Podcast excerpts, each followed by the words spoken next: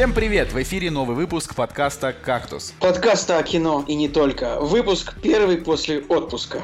Ну, я бы сказал, первый в 2018 году. С вами Николай Солнышко. И Николай Цугулиев. Да, Женя Москвин, к сожалению, приболел. Посылайте ему лучи здоровья. Я, конечно, дико зол, что этот засранец не смог с нами сегодня записываться, но как бы он прям очень сильно заболел, так что там прям что-то вот у него и что-то и рука болит, и горло болит, и вообще. То есть, так что э, ставьте, я не знаю, Жене лайки вообще на его аватарку, пишите ему, чтобы он выздоравливал. Вот, и будем надеяться, что в следующем выпуске он уже к нам вернется. Вот. Да, Жене здоровья, потому что как бы Женя любит записываться, и если вот уж он за, за, если он не может записываться по здоровью, значит со здоровьем дело не очень. Да, да, что... да, дело такое. Вот, а, ну, собственно, а, у нас был такой вот вынужденный трехнедельный перерыв, а, причем мы как бы мы мы действительно думали записать там, я не знаю, пару выпусков прок, так чисто, может, поговорить о, о чем-нибудь там лирическом, вот, но как-то так э, не, не срослось, забегались, уехали, пробегали по Азии Э, со стоптанными ногами, вообще вывихнутыми. Ну, вернулись, я, вернулись обратно. Николай вывихнул ногу, я сломал мизинец на правой ноге, просто ударившись а чемодан в номере. Ну, бывает такое. Смешно. На самом деле, друзья, вы должны понимать, что вот мы сейчас с Николаем провели вместе где-то 16 дней, и я, я вам скажу честно, я не уверен, что мне очень хочется с ним разговаривать еще сейчас три часа. Ну. На самом деле, это абсолютно взаимное чувство, но у нас нет выбора. Да. А, но, в общем-то, если вы от нас ждали, что мы там, я не знаю, посмотрим какое-то совершенно дикое количество фильмов за это время, то этого, конечно, не произошло, потому что, ну, ну, во-первых, для тех, кто не знает, например, э, ну, в отпусках 90% случаев, даже если это довольно дорогой отель, интернет все-таки слабый, а, а мы жили не в дорогих отелях, кроме одного дня. Слушай, ну вот Женя, например, всегда берет с собой фильмы в прок, например. Да, но у меня в MacBook не вставить флешку. Ой, да, это, конечно, это, это очень смешно. USB тоже не вставить. Я скажу честно, у меня был скачан один сезончик сериала, но, но блин, я вообще считаю, что смотреть в отпуске кино, ну не знаю. Ну тут скорее тема в том, что как бы в, в отпуске вообще реально обычно либо слабый интернет, даже видяшек не посмотреть, а в Китае еще и пол интернета вообще запрещены. Да, да друзья, вы же знаете, вот мы, мы, мы с Николаем и Анастасией ездили э, в чудесную страну Сингапур и в Китай, три больших города. И в Китае вообще половина интернета запрещена. Ну, весь американский, вражеский и западный интернет запрещен. Facebook, YouTube, Instagram, Twitter, все. Google. Ну, как бы, конечно, есть способы обхода.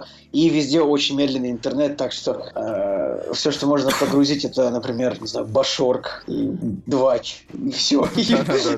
Двач Даже если смотреть рэп-батлы было нормально. Там в Телеграме можно было пару сообщений. Мы сидели вдвоем в номере в интернете, и как бы я смотрел, я пытался смотреть рэп-батлы, а Николай не мог сидеть в интернете, потому что ширины канала не хватало на двоих, он качал. То есть все-таки, то есть все-таки сволочь ты смотрел рэп-батлы. Да, я смотрел 4, я смотрел все батлы Оксимирона, пока пока ты не мог работать. Ну, шутка, нет. Ну, короче, кино мы смотрели, ну, поскольку мы летали хорошими авиалиниями, там были самолеты с телевизорами, конечно же, и мы смотрели фильмы в самолете. Немножечко да, фильм. Да, это такая подводочка. Я, я, ну, я, хочу, я хочу начать. Ну, то есть, э, кра- кратенько, конечно. Но, ну, друзья, я перебью. Вы должны понимать, что в самолете как бы маленький экран, э, и постоянно как бы капитан воздушного судна обращается к, к, к пассажирам. И когда он обращается, то типа фильм выключается. Типа говорится объявление, слушайте, что вам скажет капитан. И поэтому фильмы смотреть затруднительно так, чтобы вот полностью, им, чтобы они полностью... Ну, я и... так скажу, Николай, конечно, немножко сгущает краски, то есть там капитан максимум, там, я не знаю, раз, раз пять обратился э, за фильм, там, не, не знаю, на 20 секунд, но тема в том, что эк- экран тоже не настолько маленький, там экран, ну, как у iPad mini, в конце концов, да, так просто э, основная история это в том, что там было хорошее кино, там, значит, в базе фильмов действительно были очень крутые картины, Украины. Но когда мы летели туда, то есть вот, ну, в сторону отпуска, да, а, мы летели, ну, не российскими авиалиниями, и фильмов с русским дубляжом или хотя бы с русскими субтитрами было там очень ограниченное количество, ну, там, не знаю, допустим, 10, да, а когда мы летели обратно, было там очень много, но э, давайте будем честными, я вот, например, там «Крестный отец 2» давно хочу посмотреть, я первый но смотрел. Не да, в самолете, а, да, да, но не в самолете, да, вот, то есть реально уж лучше дома на телеке, блин, это все глянуть, поэтому э, я э, просто решил как бы подтянуть для себя там кино, которое меня в целом в, в какой-то мере интересовало, но не настолько, чтобы там посвящать ему вот реально время дома, а там ну просто тебе уже деваться некуда. Книжки в самолете читаются очень тяжело, потому что голова гудит, как бы, ну, тяжело сосредоточиться, а так вставил наушники в уши и все такое. Ну вот, и, собственно, вот когда значит, мы летели туда, я посмотрел один фильм, а, это был мультфильм от DreamWorks, который называется «Капитан Подштанник. Первый эпический фильм». А, я, я вообще был в шоке, почему вы смотрите эту чушь. А мне, мне просто очень понравился трейлер, да, еще когда-то давно, когда я его смотрел, а потом я как-то совсем что-то забыл про судьбу этого фильма, про то, что он вообще вышел, и, естественно, в самолете кинопоиск-то не проверить, как бы не узнать вообще, что с ним на самом деле, и поэтому это вот один из таких вот моментов славных, когда ты как бы, ну, ты смотришь его абсолютно на свежую голову, даже не зная, понравился он людям или нет. Но, в общем, когда он закончился, мне как бы фильм как бы не понравился, и, как оказалось, э, кинопоиску в целом он не понравился тоже, также и MDB, то есть у него очень посредственные оценки, у нас 5,9, у них 6,2, а я фильму поставил 4 из 10. Почему, да? Потому что, ну, давайте вспомним DreamWorks, э, это люди, которые нам подарили, ну, невероятное количество шедевральных картин. Если брать из последних только, это э, просто высшие баллы «Как приручить дракона», это вот, это вот реально из последних таких. А, и, и туда же, ну, не, ну, в общем, DreamWorks это всегда, это всегда было такое мерило э, качества вместе с Pixar, и их главный конкурент. Правильно я говорю? Правильно, вот. правильно. Вот. И э, поэтому, когда я узнал, что DreamWorks будет делать э, Капитана Подштанника, который тоже по комиксам, с которыми я в целом знаком. Тем более, да, что я туплю-то, господи, DreamWorks это же Шрек, правильно? Да, а, да, вот. вообще это как бы это основное у DreamWorks, это Шрек. И... я вот, вот, вот пытаюсь, пытаюсь найти список а, именно DreamWorks Animation, а, и из, из того, что я прям реально люблю у DreamWorks, это Шрек, это Подводная братва, это Мадагаскар, это Кунг-фу Панда, как минимум первая и вторая, неплохие, ну такие плюс-минус пингвины Мадагаскара, а, но вот начиная там с 2015 года года, прям 2015-го, они начали очень вот прям снижать планку вообще с каждым вот новым э, мультфильмом. Э, да, понятно, что там в 2016 году вышел Кунг-фу Панда 3, который еще куда не шло, но это триквел. Да, дальше там вышли тролли, которые, ну, Настя очень любит мультик тролли, э, так что, Настя, прости, когда ты будешь это слушать, но это на самом деле, ну, наитупейший мультфильм. Он как бы красивый, яркий, веселый, такой с песенками, но он прям вот, прям он, он очень глупый, и он прям на совсем маленькую аудиторию. То есть это не как, я не знаю, в общем, это не как э, подводная братва или не как лесная братва, да, там где прям шуточки такие. Подводный брат это вообще озвучивал Уилл Смит главного героя, там Зиги Марли и Шон Марли озвучивали двух медуз. Ну, то есть это там прям все на стиле было. Помнишь такое? Я помню, как бы, но подводную братву у меня всегда такой вопрос. Я не люблю, когда, типа, люди хотят снять фильм про одно, а снимают про другое. Как бы, если вы хотите снять просто очередную комедию про негров, не обязательно, не обязательно, типа, делать мультик про рыб, если вам так Это очень крутой мультик. У меня будет вот, вот такая же э, претензия к тому фильму, который я посма- посмотрел. Я всегда вижу, на самом деле, просто я смотрю фильм, и я всегда вижу, что, на самом деле, какой фильм, на самом деле, хотели бы снять режиссеры, но приходится снимать то, что снимают. И вот я скажу вот про, про свой фильм, который я посмотрел, тоже я скажу. Ну вот, короче, чтобы долго не задерживаться на этом, «Капитан Подштанник» а, плох тем, что планка так низко у DreamWorks еще не падала никогда. То есть это, а, если тролли, их можно назвать там крайне инфантильными, очень слабыми по сюжету, то «Капитан Подштанник» это, ну, это прям... Блин, Николай, Николай, честно, вот мне просто хватает названия и обложки, чтобы этот фильм не смотреть. Я не, Нет, я, я не понимаю, как комиксам, ты мог... Он по комиксам. Я комиксы, с комиксами знаком. Я там читал, типа, там, некоторые стрипы из первого тома Капитана Подштанника, и э, мне в целом кажется эта история забавной. То есть это, это не просто придуманный, придуманная хренотень, это, типа, реально вот популярный комикс. Проблема в том, что в мультвоплощении они взяли все самое худшее, что вообще может быть. То есть это, это куча а, абсолютно несмешных шуток про пердеж, там, про нижнее белье. А, очень много клише на тему школы, там, злой учитель, если злой, то злой, если добрый, то добрый. Главные герои это такой, ну, значит, white and black guys, Э, которые вместе рисуют комиксы, и они такие прям закадычные друзья, придумывают всякие смешные, э, смешные там розыгрыши, когда вся остальная школа это практически концлагерь, и они только вдвоем такие веселые. И вот, значит, э, так вышло, что они этого директора смогли с помощью там гипнотических очков превратить в героя их книги «Капитан Подштаник», который вот комикс, который они сами придумывают. И, ну, вроде как бы задел, в принципе, нормальный для того, чтобы сделать, ну, там, забавный мультик, но там очень плохие шутки, очень слабый и банальный сценарий. И это я к тому, что если вы вдруг кто-то из вас, кто слушает это, а, любите мультики и в целом их не пропускаете, типа там DreamWorks, Pixar и прочее, там э, Sony Pictures Animation, Disney просто мультики, вот, ну, там, я не знаю, Лего, да, что угодно. Короче, вот этот можно э, свободно вообще скипать, а детям даже не показывайте. То есть это прям вот, это даже во вред, потому что он, ну, он такой, прям, он ведет к отупению какому-то. И, было очень блин, ну, я вот смотрю на постер, меня уже просто бесит. Рисовка, вообще отстой какой-то. Не, ну, Николай, рисовки, опять же, у всех бывают, они э, разные. Знаешь, как бы новые утиные истории тоже не всем понравились по рисовке, а он оказался классным. Здесь Короче, вопрос возвращаемся, возвращаемся к тому, что вот нужно вот перед тем, как смотришь фильм, это не к тебе, это я вообще. Вот пропустить этот фильм там через сито, типа, э, то, через сито, нужно ли мне его смотреть, вот чем он мне интересен, если тут клевые актеры, ну, в общем, как бы... Э, ну, Николай, видишь, как бы, была, у меня была ситуация, что вот я, я про него слышал, не знал, какие у него оценки, и для меня это было даже такой интересный опыт, как говорят некоторые люди. Вот. Так что, да, ну, в общем, это посмотрел я. Давай расскажи, что ты посмотрел. Я посмотрел атомную, атомную блондинку в самолете тоже. Ну, взрывная блондинка атомная. Это очень, не, очень неплохой фильм. Ну, то есть о нем уже все в кактусе говорили, что это такой шпионский боевичок, триллер о том, как э, в Берлине 88 -го года, ну, 89-го, то есть времен чуть-чуть совсем до распада Берлинской стены, как распад, не распада, а разрушения Берлинской стены, значит, туда приезжает Брит британская шпионка и что-то там ищет. В общем, фильм, фильм, фильм хороший, достойный, с хорошим сценарием. Но, как бы, единственное, я в самолете, я в самолете не смог целиком его выкупить сюжет, потому что он довольно, довольно заковыристый. Но что хотел сказать режиссер? На самом деле, режиссер, видимо, побывал в Берлине, ему очень город понравился. Вот он решил какую-то оду этому городу сделать это раз. И во-вторых, как будто бы режиссеру очень нравится смотреть на то, как девушки дерутся. Есть жанр такого эротического видео, да, где женщины дерутся. Мне кажется, режиссер пересмотрел это, потому что как бы, фильм это 40 минут из хронометража, это просто как Шарли Стерон бьет стулом, э, руками, кулаками, всем, чем есть мужиков избивает просто. Это ну, как бы такой, это такой female domination, как бы еще. Я, ну. я, я, такого там не, не заметил. Как... Не знаю, ну, я вот как, я просто, может быть, полфильма проспал, но как я просыпался, так она, она била мужиков. Так, ну, если вот, ты полфильма проспал... Да, я шут, да, да не проспал я полфильма, все помню. Это я так.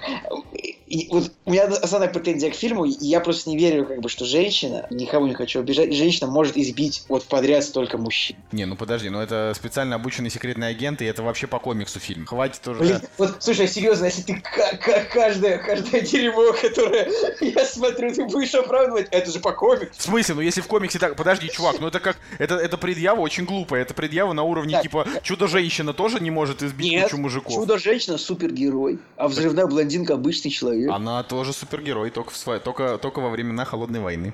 Знаешь, э, такие герои, которые как нужны стране, Николай. Мне в фильме как-то не было представлено, что у нее есть суперспособности какие-то. Я ну, поэтому воспринимал это как девушку, ну, понятное дело, супер, суперагент, все такое, да, ну, блин, избить столько мужчин. Там просто уже вот, когда, когда видно, как вот большой мужчина как бы бьет ее, типа, и вот в реальности бы женщина бы не поднялась вообще после такого ну, удара. А, а, опять же, я говорю, это, это, Короче, вот это мне немножко покоробило, что вот слишком много именно драк, неправдоподобных, с моей точки зрения. А так фильм клевый. Джеймс МакЭвой как бы вообще супер. Ну вот просто еще раз Джеймс МакЭвой сыграл себя из фильма «Грязь». В принципе, я думаю, если он еще пять раз сыграет себя из фильма «Грязь», и это будет нормально. Но нет, фильм прикольный, там даже несколько твистов, э, даже там, на самом деле, там на самом деле с твистами некоторый перебор даже на не, а, только, не только на мой взгляд, что, это как бы... Павлу Руминову, режиссер фильма «Дизлайк», это бы понравилось, наверное. Да, да, да. Так что, в общем-то, «Взрывная блондинка» прикольный фильм, как обычно, вот эта вот немецкая музыка из 80-х взята тоже. Там не так много песен, на самом деле, этих существует, которые просто кочуют из всех фильмов про Берлин. Но там типа «Нойн, Нойн, Нойн, Люфтбаллон», и сейчас эта песня играет. 99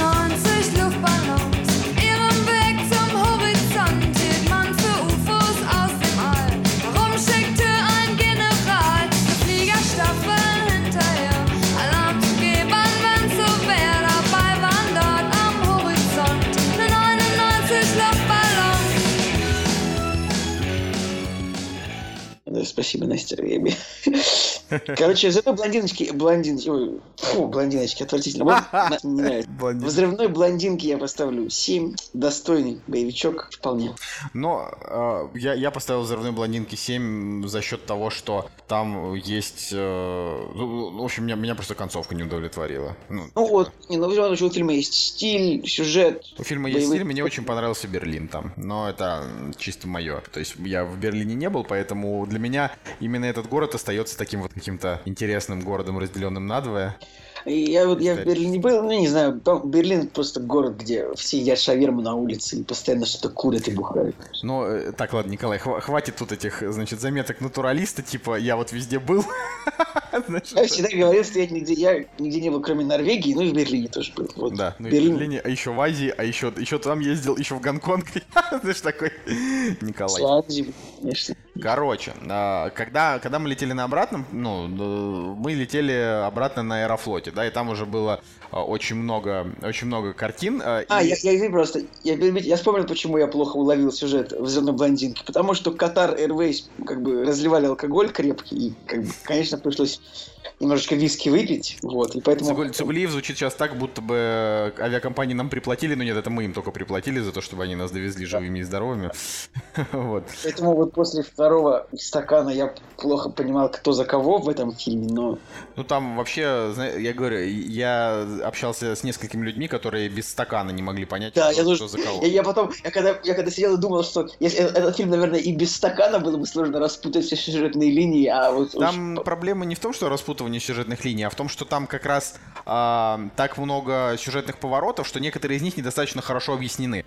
Там было вот как минимум, допустим, ну, я, я бы так скажу, там есть примерно 5 твистов, да, из этих пяти твистов, наверное, ну, типа два а, поданы как-то вот э, невнятно, и ты до конца не понимаешь, что же все-таки произошло только что. А, поэтому «Атомная блондинка» и не получила настолько какой-то широкой любви, как, допустим, Джон Уик, который простой как 5 копеек, мужик пришел, всех убил, да? То есть «Атомная блондинка», она такая, ну, чисто кстати, э, новость, э, которую мы сегодня особенно выносить не будем, коротенькая, что вот, типа, начались съемки третьего Джона Вика. Снимать будет тот же чувак, который снимал первую и вторую, э, и «Атомную блондинку», и нас ждет пре- прекрасный триквел, я так думаю.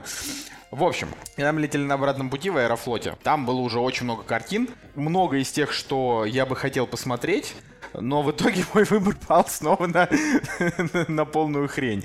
Значит, э, первым я посмотрел фильм э, «Спасатели Малибу». Э, Очень просто хотелось все-таки оценить что, что в этом фильме... Как бы у фильма не самые низкие оценки, да? У него... Ну, а нет, хотя сейчас уже 5,7, все, да, это значит нет. У него низкие оценки. Там поначалу просто были не самые низкие. Мне было интересно, Да, есть ли в нем хоть Еще раз вопрос, зачем смотреть фильм с оценкой 5,7? Ну, я-то откуда знал, 5,7 у него или нет. Я тогда думал, что у него там типа э, что- что- что- что-то вроде мет- Metacritic 50, вот как-то так. Я, я помнил вот это, и стало интересно. И, кор- короче, так скажу. 18. Ну вот, вот, понимаешь, у меня почему-то в голове вот э, был- была цифра 50. Хрен его помнит. В общем, основная история в том, что «Спасатели Малибу» не так плох. Там есть э, две смешные шутки. А Во всем остальном он банальный. э, и это в меньшей степени комедия. То есть это, если вы будете ждать, хотя понятно, что если вы там, не знаю, следите за, опять же, оценками, рецензиями и прочим, вряд ли вы будете ждать. Но если надеетесь, что это что-то вроде Мачо и Ботана, нет. Как бы Мачо и Ботан, там типа шутки каждые там две А. минуты, да. Здесь типа две- две-три шутки на фильм. Все остальное время это такой довольно посредственный боевичок, как а, тусовка спасателей Малибу, типа выслеживают тетку, которая тор- торгует наркотой. Ну, то есть он такой банальный до ужаса. Короче, это очень пл- плохой фильм. Я, еще- я его не видел. Это очень плохой фильм просто потому, что это фильм с Дуэйном Джонсоном, который провалился. А Дуэйн Джонсон самый кассовый актер современности. Ну, как бы с ним вообще ничего не проваливается. И чтобы как бы это вот выпустить фильм в прокат с Дуэйном Джонсоном, чтобы он провалился, это нужно снять полный отстой. Ну, он себя купил уже хотя бы это уже уже хотя хотя бы то, что он себя купил нормально. Не, а, они хотели из этого сделать новую франшизу, но не вышло просто потому, что а, фильм реально, ну, он просто такой вот на шестерочку. И самое вот вот что в нем прям плохо, да, вот есть вещь. да, тут, кстати, да, надо понять, что а, для версии Аэрофлота там вырезали прям кадры членов и сисек, насколько я понял, насколько я понял, там были такие кадры. Ну, то есть там, например, есть, допустим, сцена в морге, где там Зак Эфрон типа копается в мошонке трупа, и насколько насколько я понял, я не, не пересматривал это и вряд ли буду, да, там типа прям ре, реальный член, да, но, ну или бутафорский, а в, то, что, то, что вот в Аэрофлоте показывают, там просто этот кадр замазан. И тебя прям перед самым фильмом предупреждают, что тот фильм, что вы будете смотреть, он типа э, немножко подмонтирован, вот так. Ну это, в общем-то, я думаю, это, скорее всего, поскольку у всех самолетов авиакомпании стоит примерно одинаковое ПО, то это не только Аэрофлот, это, в общем, просто самолетная версия, она всегда отличается от того, что идет в кинотеатрах. Ну да, рейтинг R вполне мог бы там быть в фильме «Член». Ну, короче... Мне на самом деле очень стыдно, что мы уже как бы третий фильм рассказываем про какой-то отстой. И во всем виноват ты, потому что ты смотрел какой-то отстой на борту, хотя мог посмотреть что-нибудь хорошее. Мне, э, вы знаешь, иногда нужно смотреть и, э, знаешь, не, не, не шедевры для того, чтобы спускаться, знаешь, для того, чтобы понижать чуть планочку. Ну вот, но я так скажу, говорю, спасатель Малибу это не мачо и ботан, но это и не, не полная хрень. Э, и главное, что плохое, это когда ты меня перебил и начал говорить, это то, что Зак Эфрон там прям чудовищен. Ну, то есть вот как раз Дуэйн Джонсон там неплох. Он там такой, как в Форсаже. Чисто такой э, огромный, постоянно, постоянно всех спасает и типа крутой. Да, классический его персонаж. А вот Зак Эфрон, ну, немножко грустная история, потому что э, он, ну, есть фильмы, где у него там и с самоиронией нормально и так далее, а здесь, э, здесь прям вот плохой персонаж. Да, все, больше не буду об этом фильме. И э, последнее, мне прям стало очень любопытно. Подожди-ка, ну моя очередь рассказывать а, про фильм. А, ты, у тебя же вроде не было больше фильмов в самолете, Нет, я хотел рассказать. Я посмотрел, я посмотрел «Телохранитель киллера». А, ну пожалуйста, давай. 17 раз в нашем подкасте «Телохранитель киллера». А серьезно о нем разговаривали? Мы столько раз о нем разговаривали. Да, ну я же просто никогда не слушаю о фильмах, которых я не смотрел, всегда снимаю наушники. Да. А... Даже, не, даже не слушаю подкасты, в которых меня нет. Да, вот, вот так. Ну. Э, короче говоря, телохранитель киллера, это же можно мне предъявить, почему я сел смотреть тупой комедийный боевичок. Ну, просто чтобы убить время. И надо сказать, что фильм неплохой, там абсолютно чудесный Райан Рейнольдс, просто офигенный. Ну, классический хороший Самуэль Джексон, а, симпатичная девочка из «Сорви головы» второго сезона. Не помню, как ее зовут, но разве это важно?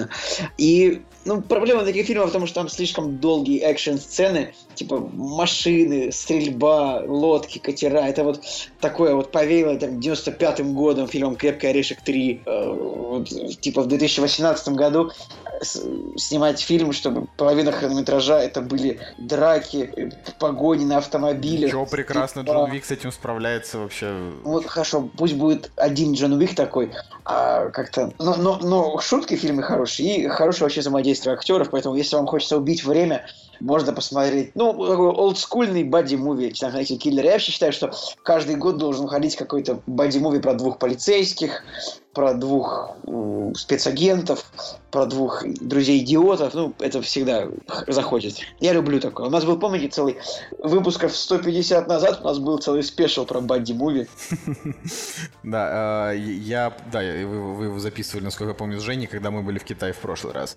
Значит, это был 2016 год. Ну, Райан Рейнольдс такой классный, прям вообще, вот он так хорошо сыграл. Вот, знаешь, Николай, почему ты, э, почему ты смотришь э, в самолетах неплохое кино, а я смотрю плохое? Потому что я уже посмотрел все неплохое кино, блин, а ты, а ты их просто все пропускаешь вообще нещадно. Я просто, вот, вот как в комедийных ролях выглядит Райан Рейнольдс, когда вот, и когда вот он не шутит каждую минуту, а вот как в Дэдпуле, абсолютно скобрезные, отвратные шутки, а вот он именно играет такого полутрагического персонажа, э, как бы, который вроде бы супер спецагент, но как бы не умеет водить машину, потому что не может к ней привыкнуть. Это вот очень смешно. Николай, Поэтому с- я, я фильм... снимите уже номер. Я порадовался. Нет, он слишком хорош для меня. Ну, может быть, может быть. А, ладно, тогда моя очередь. Последнее, что я посмотрел в отпуске – это была картина «Темная башня». Почему я хотел... Боже мой, еще один фильм на 5 из 10. Так, да. ну, говорю, во-первых, э, я настолько редко смотрю фильмы на 5 из 10, то есть практически никогда, э, что... Решил за две недели посмотреть три, три таких фильма. Ну, ты что, по-моему, по по неплохо. Я, знаешь, я, я получил удовольствие э, и от «Спасателей Мейлибу», потому что там в целом, ну, ну такой нормальный. Э, и, ну, как, как бы нет, «Капитан Паштаник» плохой, ничего не могу сказать. Ну, короче, про «Темную башню», да, э, я просто, я люблю Стивена Кинга, но «Темную башню» я не читал, потому что я пытался. Я где-то на середине первой книги цикла, я сдался. Мне говорят, что да ты просто типа, не понимаешь, там только со второй начинается движуха, и сам Стивен Кинг говорит, что первая книга очень занудная, ее нужно просто вытерпеть. Но я не захотел ее, ее пока что, по крайней мере, осиливать. А, да, потому что, ну, слишком там за, занудный пролог. Не, не, не, не знаю, что я прочитал пролог, я просто считаю, считается, что первая книга это как пролог. Вот, поэтому, да, тяжело. И поэтому я э, фильм этот смотрел э, просто с точки зрения, вот как вот мы любим, да, как, как будто бы нету никакого первоисточника, а просто есть картина. Ну вот, хотя это, конечно, не всегда самый правильный подход, но в данном случае я вот его опробовал. Я вам так скажу, э, Идрис Эльба и Мэтью МакКонахи это очень хорошие актеры. И даже имея такой откровенно слабый сырой материал, откровенно слабую режиссуру, очень плохой сценарий, да, даже несмотря на то, что все вот это в картине, оно, оно, оно вот есть, а эти два чувака, они прям спасают. То есть, если бы, если бы не они, это... Ну, то есть фильм и так отправляется на помойку истории, как провальная дрянь, и там ему и место. Но, но как бы, но МакКонахи и Идрис Эльба, они э, никак вот свою актерскую карьеру этим фильмом не заморали, потому что они там отыграли хорошо. То есть это, ну, я, я не знаю, как, как вот это еще по-другому объяснить. Типа, Мэтью МакКонахи играет просто злого злодея без мотивации, потому что он злой, но играет он его шикарно. Он, типа, э, у него классные эмоции на лице, где надо безумие, где надо там какая-то злость. Да, Идрис Эльба играет такого э, Дензела Вашингтона из книги Илая, только который там э, шмаляет из э, револьвера, а, Илай стреляя сердце. Из, из дробовика стрелял, по-моему. Да, из, из обреза, по-моему. Короче, да. Вот. А, но если, если вот вы для себя думаете, стоит ли смотреть «Темную башню», потому что я, например, там люблю Стивена Кинга, да, вот это, я вам просто вот раскидываю. При бюджете в 60 миллионов фильм собрал 8, и это абсолютно оправданно. Представьте себе, вот если бы в «Хрониках Нарнии» герои просто сразу бы оказались в Нарнии, и в течение 40 минут Слушай, уже был бы последний бой. Вот так. Нужно немножко тебя исправить, как бы ты заглянул в сборы в России, что он собрал 8. На самом деле он собрал, конечно, не 8, да, он в России да, собрал. Сорян, это он в России собрал 8. Да. Наверное, он собрал как, как примерно миллионов 30, да? Почему-то студия... А, нет. Э, нет, но он собрал в Америке 50 и 60 в мире. Ну, как бы, ну, типа, наполовину окупился, условно. А, ну все, тогда, тогда ребят, обязательно смотрите вообще фильм года. Э, все равно, все равно, это, это фильм никак не спасает. Ни, ничего его не спасает, кроме двух титульных актеров, но, но, но это не значит, что фильм стоит смотреть. Я вот уже сказал, да, про Хроники Нарнии. То есть это, это фильм галопом по Европам. Он нам ничего не дает. Здесь есть начало, середина и конец, то есть история мальчика, который рисует какие-то странные вещи из своих снов, вешает на стену, а потом оказывается, что это вот прям реально так и есть. Э, значит, есть злодей колдун, прям реально колдун, злой колдун, который хочет уничтожить некую темную башню, которая, если она разрушится, разрушатся все миры, мир, в котором стоит и темная башня, и наш мир, который считается что-то там основным миром. Uh, вот, есть стрелки, да, это такая как бы раса, знаете, вот как доктор uh, в Докторе Кто, вот есть, типа, была планета вот этих путешественников во времени, но она была уничтожена, и вот остался там один единственный доктор, uh, я знаю, там еще, еще потом появляется один чувак, но вот он остался, да, один. И точно так же Роланд, которого играет Идрис Эльба, это единственный стрелок, который остался после того, как колдун истребил всех, кто были.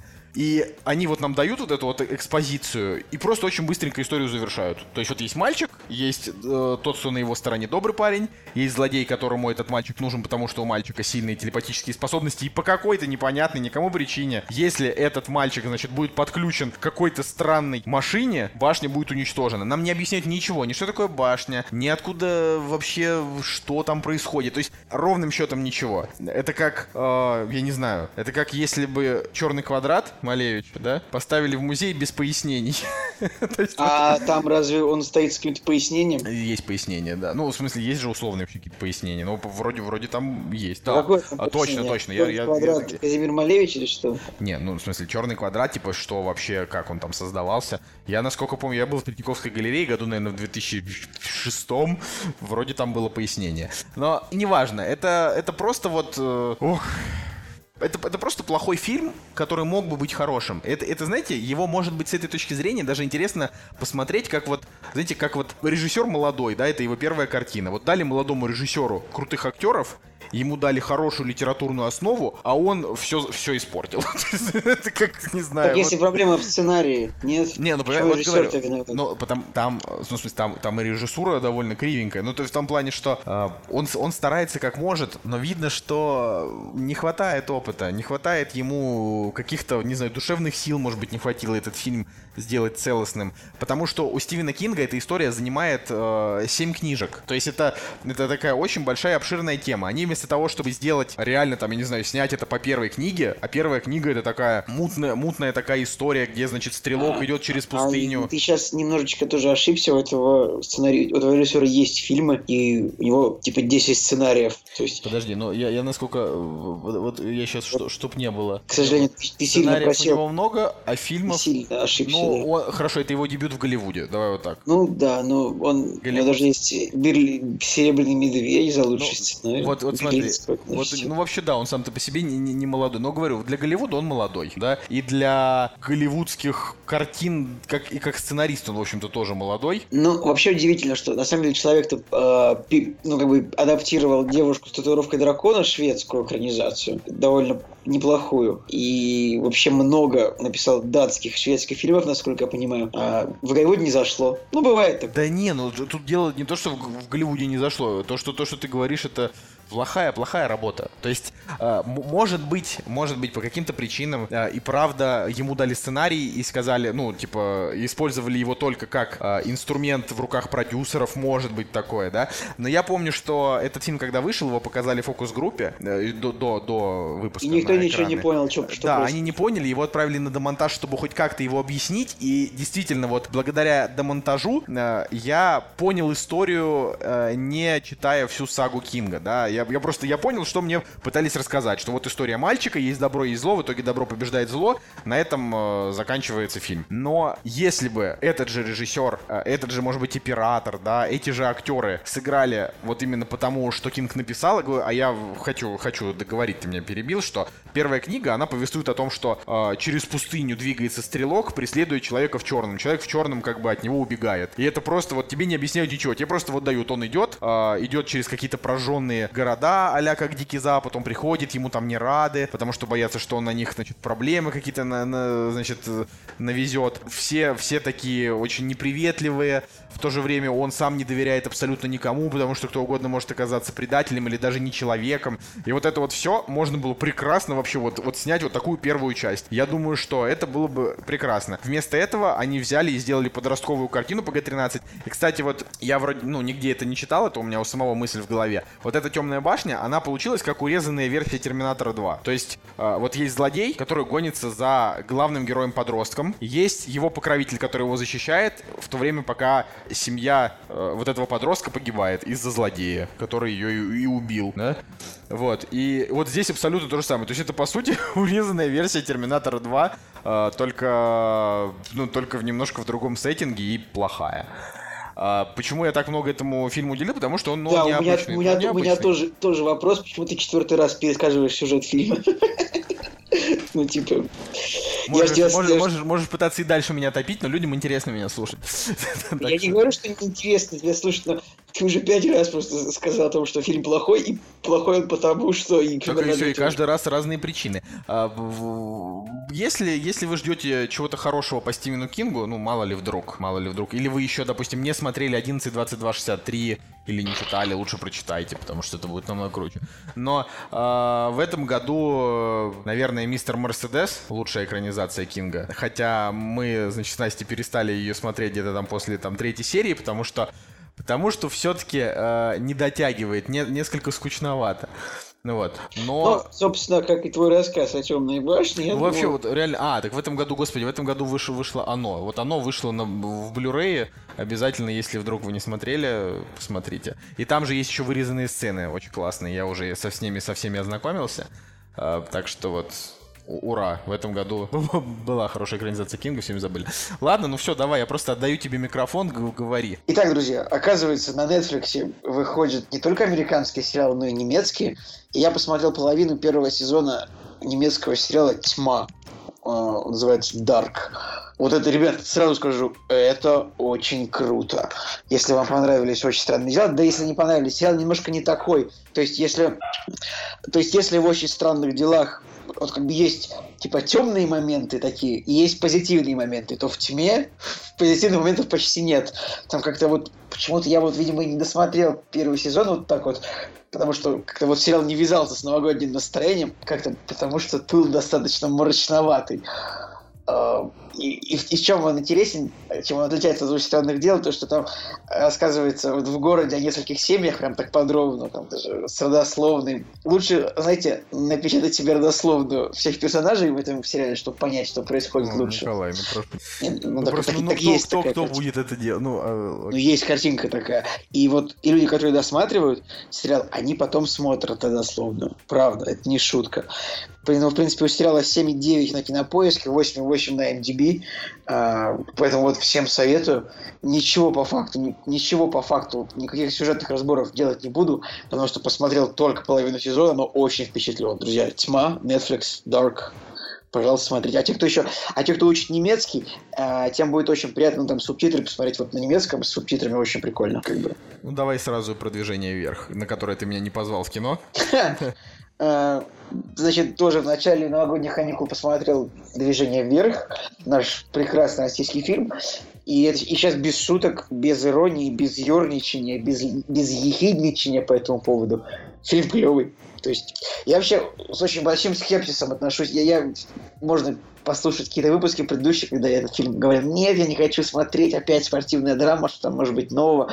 И вот на этапе трейлеров и ожиданий этого фильма мне всегда дико не хотелось его смотреть. А, Но в новогодние праздники вообще нечего было смотреть, кроме этого фильма. Ничего не вышло. А в кино сходить надо, и как-то попалось на него идти. И он мне очень понравился. То есть прямо э, он очень позитивный, очень красиво снятый, очень хорошо рассказанная история, прикольные персонажи, классный конфликт. И вот я не разбирался вот в этой истории до, до фильма, вообще о чем фильм.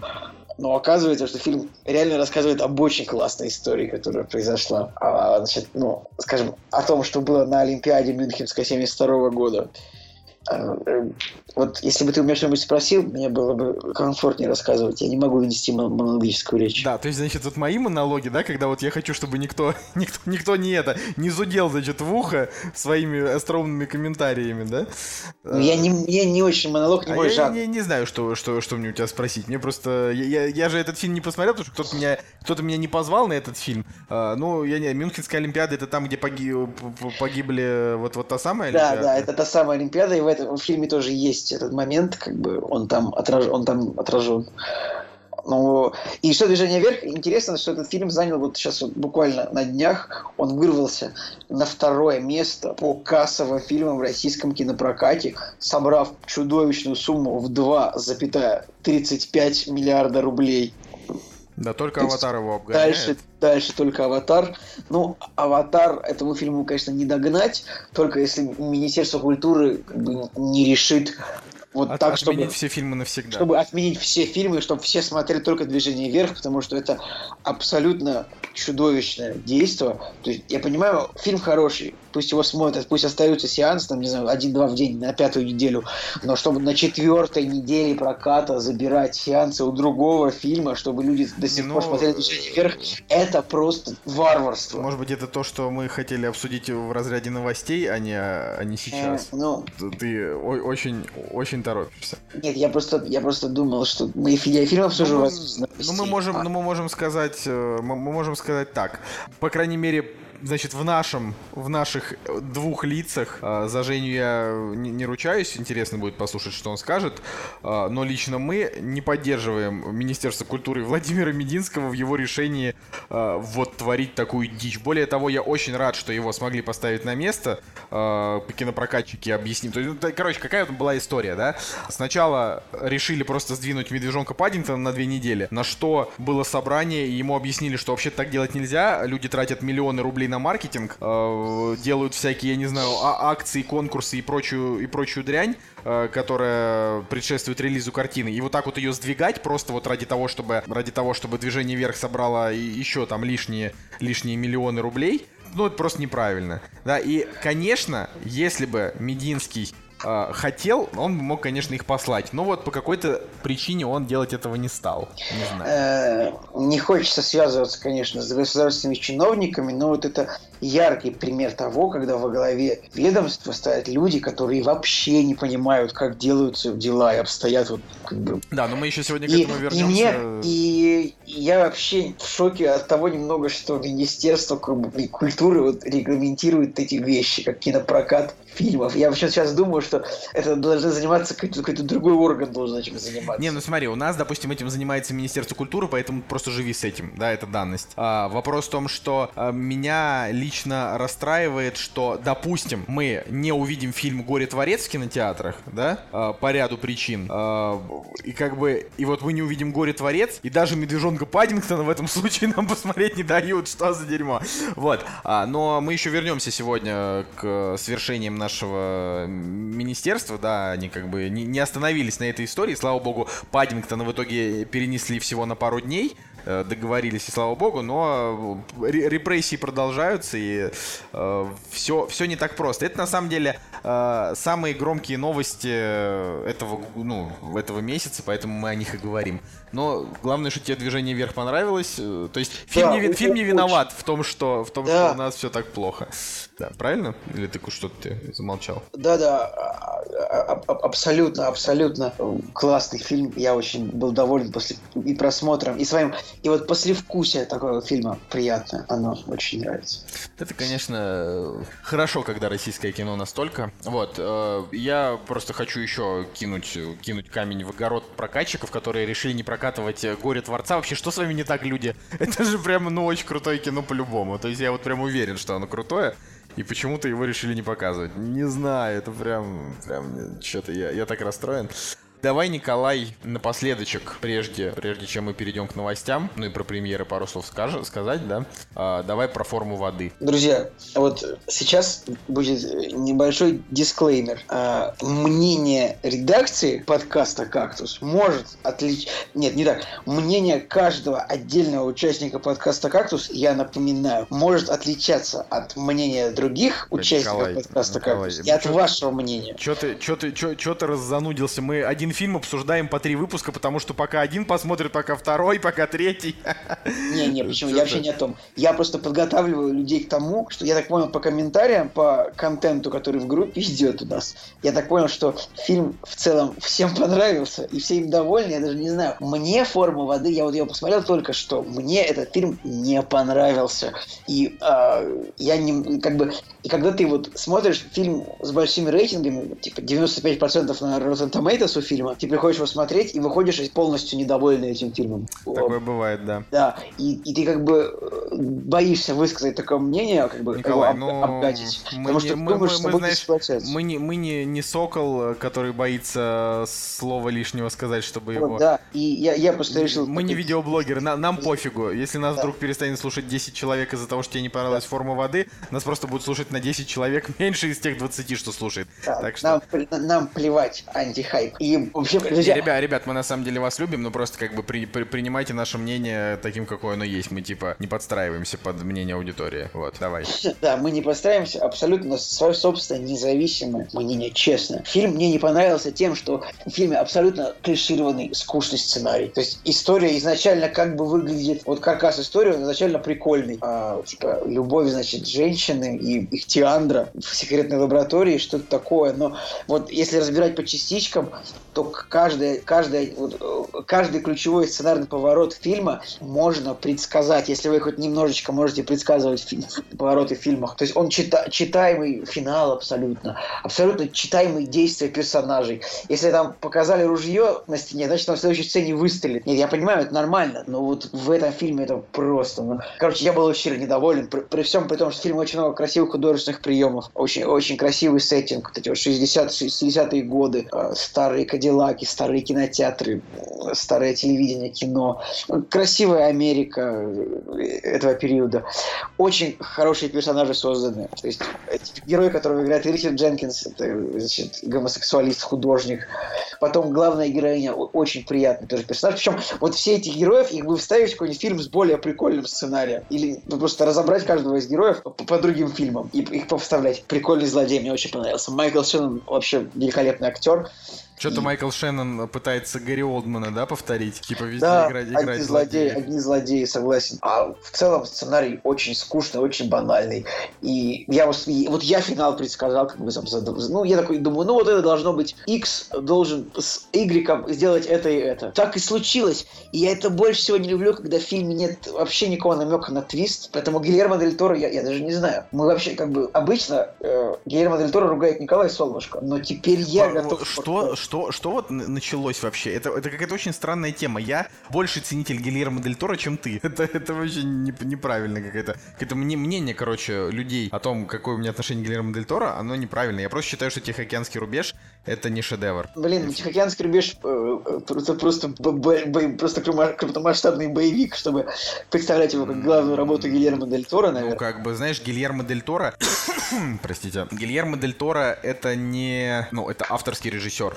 Это не да. Э, я даже не знаю. Гильермо Дель Торо это как Стивен Спилберг в своем роде. То есть, как бы, когда Стивен Спилберг снимает кино, все ждут кино Спилберга, каким бы оно ни было. Шпионская картина, боевик, драма, вообще что угодно, да? Поэтому, когда Гильермо снял «Багровый пик», хрен пойми вообще про что, просто зачем, да? Это как бы, ну, это ему, там, люди, допустим, простили. Но, ну, Короче, я, я, вот... в общем, я, я о том, что у, у чувака есть фирменный стиль, он когда-то его использует, когда-то его не использует. Форму воды все ждали, потому что, вот, а, потому да, что фильм, там фирменный про, стиль. Фильм проникнут фирменным стилем абсолютно, но, но настолько беззубый, клишированный и скучный сценарий, как бы наполненный, да, интересными героями, хорошими художественными приемами. Э, я, я был немножечко, я, короче, я очень разочарован, вот так вот я скажу. Так что этот фильм это вот как бы ну, на 6,3, я вот так считаю, просто. Я ну. очень расстроен, друзья. Еще раз, и я, конечно, извиняюсь, вот если вот вы со мной не согласны, но в фильме слишком не оригинальный сценарий, если разбирать его на детали. Но, опять же, э, не ты этому фильму ничего не должен, не он тебе ничего не должен, как это всегда бывает, не понравился, и слава богу. Мы, правда, вот еще будем говорить про Оскар. Вот ты согласен с таким сумасшедшим количеством номинаций на Оскар? В смысле сумасшедшим количеством?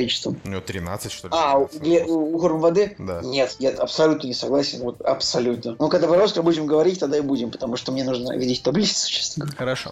Я вот вот я считаю, что это тот случай, когда вот был случай в истории Оскара, когда банды Нью-Йорка, у него было 13 номинаций, то ли 14, нет, 12, и он не выиграл ни одной. Мне кажется, Форум воды это вот такая же история, что фильм не выиграет ни одной номинации, хотя, конечно же, потом напишут в комментариях, вот Сугулеев был неправ опять, что такое. Потому Бывает... что хватит делать э, голословные заявления. Скорее всего, форма воды э, возьмет, возьмет за спецэффекты или за актеров. Это ну, мое предположение. Спецэффекты в этом фильме это один персонаж нарисованный. Извиняюсь. Ничего страшного, это вообще фильм фильме это э, отряд самоубийц получил Оскар в прошлом году. За грим, не за спецэффекты. Ну, за грим. Там э, гримированный был, была, был Нет, только подожди, убийца ты, Крок. Ты, ты сказал, что Формулы может получить за спецэффекты? Нет, за одного нарисованного персонажа нет.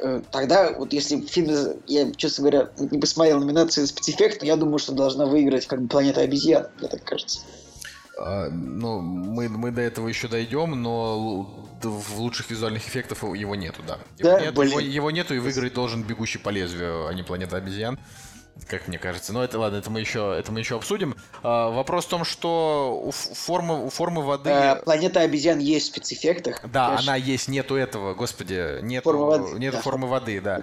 Просто формы воды там есть номинации на лучшую женскую роль, на лучшую мужскую роль второго плана. Вот ты сам говоришь, ну, как да, бы... Ну, тут, тут, наверное, нужно сказать, да, честно, девушка, которая играла немую, она сыграла очень хорошо. Вот, да, тут, наверное, честно, можно, можно и дать. Операторская работа. Ну, опять же, да, то есть за сценарий, да, наверное, судя по тому, как ты рассказываешь, сценарий фильм, наверное, не получит. Ну, ладно, к этому мы давай вернемся, когда будем говорить про номинатов. Но если ты закончил, думаю, можно да. перейти. Да. Так, давай я поставлю на вот и они! Премьеры недели!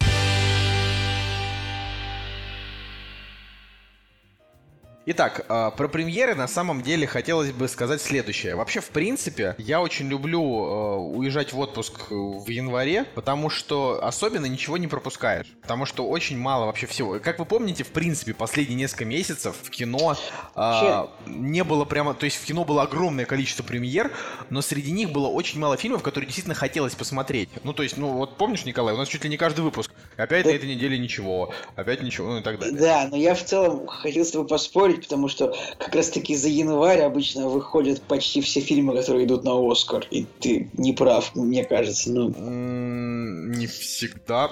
Ну, обычно в январе выходят хотя бы 2-3 фильма, которые вот э, собирают все номинации. Вот как нас, форма воды. У нас чаще они выходят даже немножко после. Но вот я хотел сказать, что э, из того, что мы пропустили, и скорее всего я на это еще схожу, это фильм «Большая игра» Аарона Соркина, потому что все, кто слушают как-то знают, что я обожаю Аарона Соркина, вообще просто вот обожествляю этого человека как сценариста, просто лучший.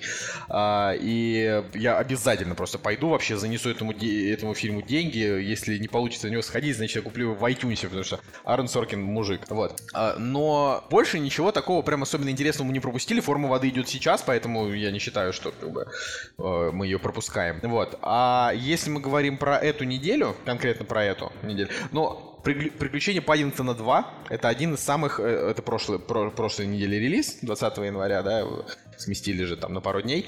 А у Паддингтона один из самых высоких э, вообще критиков. Насколько я знаю, что то ли у него томаты там 100%, э, то ли он что-то самый высоко оцененный по количеству положительных рецензий, или у него второе место. Ну, в общем, вот конкретно сиквел, у него там на бал выше, чем у, у оригинала. Это, наверное, прикольно, если бы я вот сейчас, да, там в свои 25 хотел смотреть что-то вроде Стюарта Литла, а я очень люблю Стюарта Литла, но просто как тоже, наверное, перерос, я бы с удовольствием бы, наверное, Паддингтона 2 посмотрел, но как не хочется. Вот. А ты, ты, же, ты же, Николай, ты же любил Стюарта Литла тоже? Я любил, да, мне нравится Стюарт Литл, но тоже сейчас бы вряд ли стал бы смотреть. И сейчас таки раз, и, и на скачку, да? Типа, блин. Вторая часть с птичкой тоже там трогательно. А, Хью Лори молодой. Короче, на этой неделе, 25 января, э, по этой неделе не выходит ничего такого, что могло бы вас заинтересовать, и ничего на Оскар, насколько я, насколько я вижу. Э, основная премьера — это «Бегущий в лабиринте лекарства от смерти». Это как это третья часть, да? «Бегущий Мне кажется, четвер- четвертая, нет? Э, нет, третья, третья. Нет, не, не лжесвидетельствуй. это значит спустя три года, на минуточку, да? Первая часть была 14 года, вторая 15 Вот они спустя три года сняли триквел. Прошу прощения. Verdugo. И у него стандартная критика и стандартные оценки для Kid Муви э, ниже, чем у голодных игр. Голодных голодные игр. игры были все-таки, ну, они были как-то чуть-чуть выше рангом. Клё, да, чем... Клевые, клевые голодные игры. Да, Николай, что-то да, вот он протащился от них я э, прям на, пару, вообще, на пару лет я... позже, чем все. Да, я как бы пропустил хайп типа, вообще полностью, но мне понравилось. Ну, просто на- надо понимать, что есть такой жанр, вот этот кидал литература, которую постоянно экранизируют. Я в свое время очень увлекался, когда я прочитал э, все голодные игры. Я прочитал еще там пару книжек стимпанковского направления кидал. И сейчас даже, сейчас даже не вспомню, но очень много сингловых, ну то есть э, не, не, не трилогия, а там по одной книжке я читал всяких вот историй. Э, есть такой, допустим, популярный писатель Патрик Несс. Э, у него там есть, допустим, трилогия Поступь Хауса, да, вот она такая очень популярная была. И Стефани Майер с «Сумерками». Вот это, вот это все, да, этот как бы жанр, он а, прямо гремел в нулевые очень сильно, то есть даже во второй половине нулевых. И... Блин, это говорится, мне кажется, нулевые, а не нулевые. Нулевые вроде, неважно. А мне кажется, нулевые. Николай, когда кажется, знаешь, что нужно делать? Вот, и...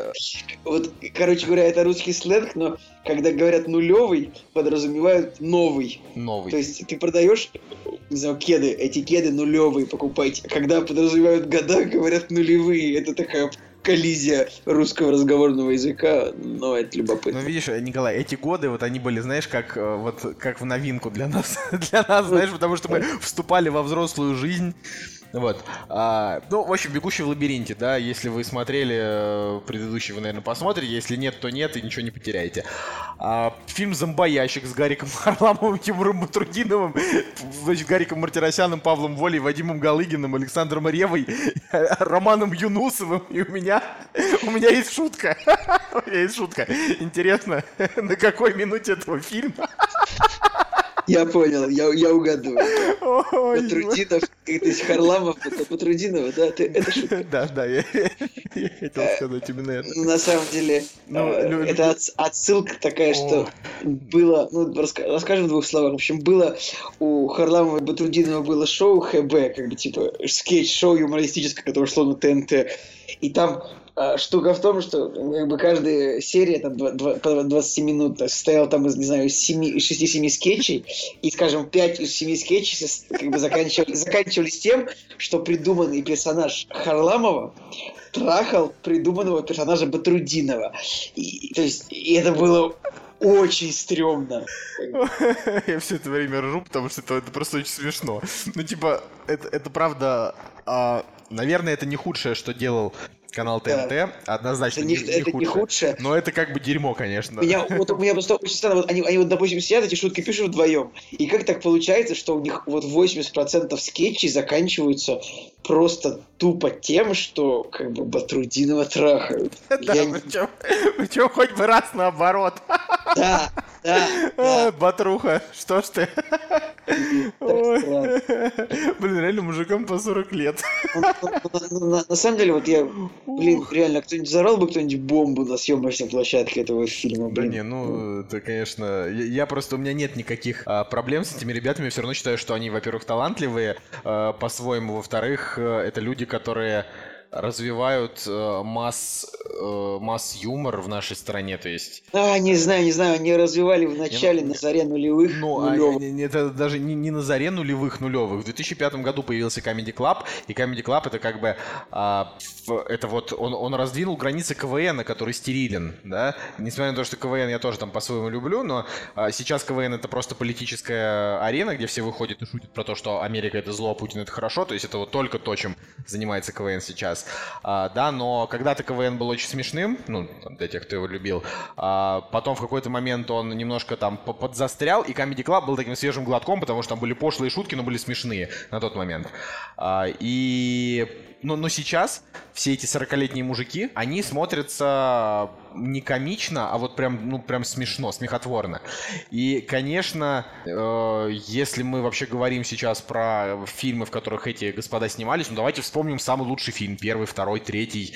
э, фильм там с Галыгиным, где он там какого-то детектива играл. Все фильмы с Ревой. То есть, на самом деле, им, им как бы может быть хоть Короче- 20 раз по 40, но они все равно продолжают сниматься в одном и том же... э, Отвратительном отстое. Да, да. Вот, поэтому э, вот этот фильм «Зомбоящик», но вероятность того, что он окажется хорошим, э, равен вероятность это равна нулю. Поэтому, конечно же, э, кто-нибудь из ваших друзей на него пойдет, но мы очень будем надеяться, что это не вы. В противном случае, Вот, зачем да. вам тогда вообще слушать «Кактус»? И Потому зачем что- вам такие друзья, как бы, которые ходят на фильм «Зомбоящик»?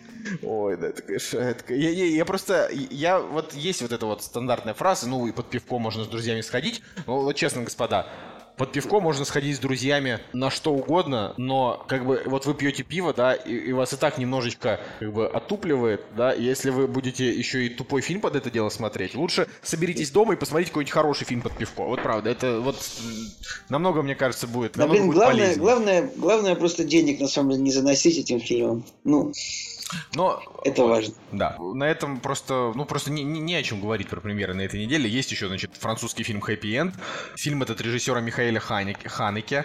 Ханеке — это чувак, который снял фильм «Любовь» про двух стариков, когда там, значит, э, ну, вот они уже старенькие, и женщина начинает там очень плохо соображать, начинает там забывать своего мужа, и вот это прям такая тяжелая трагическая картина. Короче, это вот чувак, который э, снимает те фильмы, после которых вам потом хреново. Но золотую пальмовую ветвь в этот раз он не взял. Э, и у фильма не очень интересная фабула. В кино я бы на это не пошел. А все остальное не выглядит интересно. Поэтому я, я не знаю просто, что тут сказать. Наверное, на этой неделе э, стоит догнать таки форму воды. Ну, не обязательно, да, она вам должна понравиться, но, по крайней мере, ознакомиться с ней это точно надо. Все-таки Гильермо Дель Торо это не ну, не, не режиссер Константин Смирнов, снявший фильм «Зомбоящик», так что, наверное, чего-то это достоит. Или, в конце концов, там, игру Молли, большая игра, он вообще Не, ну это точно стоит посмотреть, эту большую игру. Да, ну про просто вот э, смотрите, кстати, э, сейчас же в кинотеатрах еще идет, э, идут старые фильмы Михаила Ханеке, это для, для совсем, видимо, ценителей. А с прошлой недели еще идет фильм «Астрал». Мы просто давно не обсуждали. Ну, как бы «Астрал 4». «Астрал 4». «Астрал 4», да. Ну, вообще, как бы у «Астрала» на самом деле неплохая критика у первой там частей, но сейчас уже как бы она тоже там Блин, пришла. на самом деле я смотрел кинопоиски, до сих пор э, лидирует по количеству экранов движение вверх. Это... Не, ну как э, чем, чем меньше залов отданы другим картинам, тем больше движению вверх, но а есть еще с той недели идет э, на Оскар номинированная в шести номинациях «Темные времена» с Гарри Олдманом в роли Винстона Черчилля.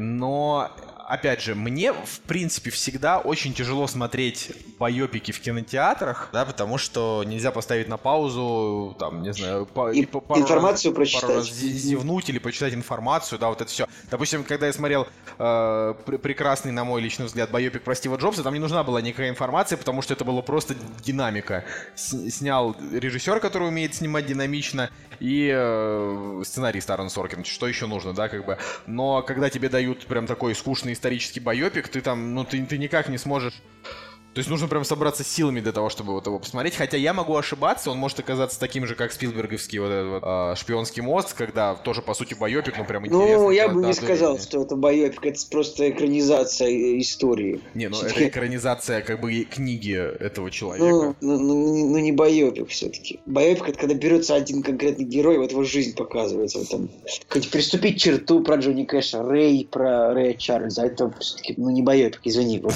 хороший очень фильм, шпионский мост, я разделяю полностью с тобой любовь к нему. Не важно. Ну, короче, на, на всякий случай, Джо Райт, человек, который снял вот этот фильм «Темные времена», это же человек, который снял в 2012 году Анну Каренину, в 2015 году э, фильм про Питера Пэна с Хью Джекманом, где он играет капитана Крюка, все там со средненькими оценочками. В 2010 году фильм «Ханна. Совершенное оружие». Я вот э, смотрю, и, единственный фильм, который, который, как я понимаю, прям люди любят его, ну, наверное, не два, да, там фильм, это «Гордость и предубеждение» и «Искупление» с, Кир, я, с Кирой Найтли. Я вот смотрю на, на кадры из фильма «Темные времена» про Винстона Черчилля, и я вот опять, ну, смотрю, я, я всегда очень плохо относился к тому, когда актера гримируют для фильма до неузнаваемости. Вот я считаю, что... Это клево, почему? Нет, вот, вот ты считаешь, что это клево, а я считаю, что это неправильно. Я считаю, что вот грим должен быть, какие-то рамки у грима должны быть. И вот, ну, Гарри Олдман вообще не похож на Уинстона Черчилля, как бы что внешностью, что телосложением, да, вот он его играет. И не знаю, вот, мне кажется, для таких фильмов лучше брать актеров более похожих на играемых ими персонажей, и вот так гримировать, я всегда относился к этому плохо. С другой стороны, хорошо, что Гарри Олдман наконец-то играет не злодея и, не полицейского Джеймса Гордона. Вот так а я, вообще хотел сказать, что Гарри Олдман это все-таки, знаешь, такой злодей 90-х в первую очередь. И несмотря на то, что сейчас его запихнули как бы злодеем в телохранитель киллера, типа, давайте... Ну да, да. Вот он, он там играл, вот типа это был такой привет из 90-х, реально. Да, да, да. Потому что э, вообще по по нулевым. Я его больше помню как вот в роли там комиссара Гордона и э, всяких и всяких таких дядек типа ну там Сириус Блэк. Э, Слушай, потом ну, он вот играл. Вот... Сейчас, сейчас. Э, он играл во второй части Планеты обезьян. Он играл тоже ну, положительного персонажа. Нет, нет, нет. Он там все-таки в конце он был там скорее как злодей. То есть он хотел взорвать всех. Ты не помнишь? Он там именно был поехавшим. Поэтому смотри, на самом деле он и в десятых, и в двух, как бы в нулевых и в десятых он играл злодея тоже порядок. Смотри, он играл, во-первых... Э... Ну, в книге Илая он играл злодея, да. В книге Илая, по-моему, он был злодеем в фильме «Самый пьяный округ в мире». По-моему, он там был злодеем. Я вот абсолютно в этом уверен. Потом он был злодеем, э, так, книга Илая, «Самый пьяный округ в мире», телохранитель киллера. Ну вот, ну, уже него, три. Ну, ну, у него в нулевых было просто достаточно, достаточно ролей, где он играл положительных персонажей, поэтому... В Руба... Кого он играл в Рубакопе, я пытаюсь вспомнить. Я же не смотрел ни одного смотрел, Рубакопа. Да, он играл там как бы, ну, такого, видимо, этого профессора, который его и создал, но как бы, как бы нормального. Героя, скорее, положительного окраса. Да. Хорошо. Ну, в общем, я думаю, что мы можем закончить с премьерами, потому что, ну, просто поговорили, да, как бы не о премьерах, считай, недели, а принципе, премьерах января. Вот, но э, от, от кактуса просто совет, да, большая игра, темные времена. Ну, форму воды Николай не советует, но нет, нет, нет. я наверное, не, все равно стоит посмотреть. Не так. Я советую ее смотреть. Я просто говорю, что она мне не понравилась. Вот. Смотреть-то стоит, конечно. Фильм, фильм яркий в любом случае. «Кактус» – подкаст о кино и не только. А, переходим к новостям. Не то чтобы их очень много, а, и большую часть в нашей группе уже, в принципе, просто обсудили и так но какие-то, на каких-то стоит заостриться. То, о чем мы сегодня уже начали говорить, это про Министерство культуры. А, основная, конечно, новость это не то, что Паддингтона там хотели сдвинуть на две недели, в итоге сдвинули на два дня, Хоть это и важно, потому что прокатчики смогли убедить, да, жесть это в том, что прокат смерти Сталина был, прокатное удостоверение фильма было отозвано. На самом деле, это, честно говоря, жопа. Вот прям самое настоящее. Да, Во-первых... Я, я считаю, это, это, это жопа, не, это я, правда. Я, как бы, на самом деле, вот ситуация, она довольно простая. А, если вы хотите запретить какой-то фильм, наверное, ну вы, ну, вы можете это сделать. Во-первых, потому что у нас э, наш, наш evil government может позволить себе все что угодно, но, но как-то это нужно регламентировать делать. То есть вот когда прокачик уже потратил, допустим, я не знаю, 10 миллионов рублей на то, чтобы выкупить права на эту картину, да, на прокат. Ну, я не знаю, сколько может стоить для Вольги, сколько стоила смерть Сталина, ну, миллион, ну, два, ну, три рублей. Вообще, как бы, если прокат э, самого такого парашного французского, там, полуфестивального фильма, там, стоил во времена, когда я месяц работал, блин, в кинокомпании, стоил, там, что-то типа 50 тысяч евро, то сколько может стоить фильм с э, довольно топовыми все-таки актерами, э, довольно нашумевший, не знаю, сколько.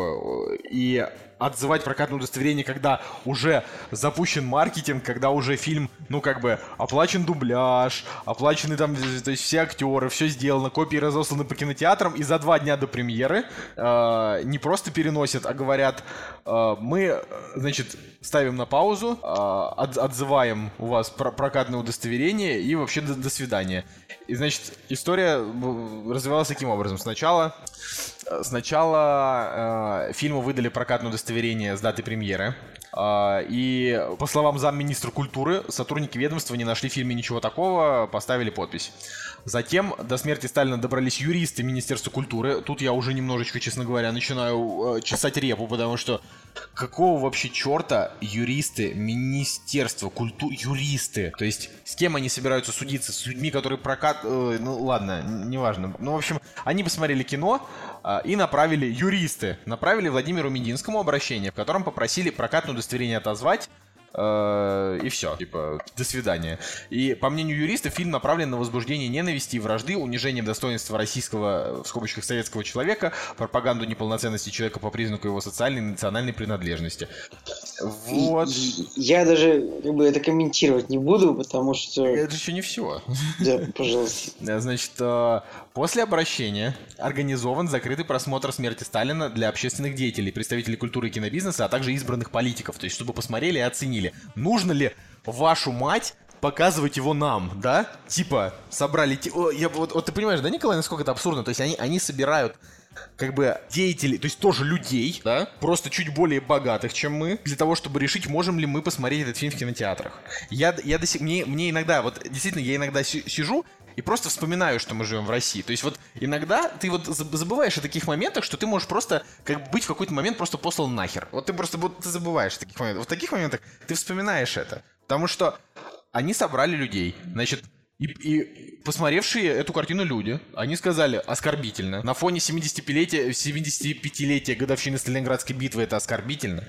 Никита Михалков, значит, э, тоже его посмотрел, э, но э, как бы публично не высказывался. Я более чем уверен, что Никита Михалков высказался отрицательно, но ему и так хейта в интернете достаточно.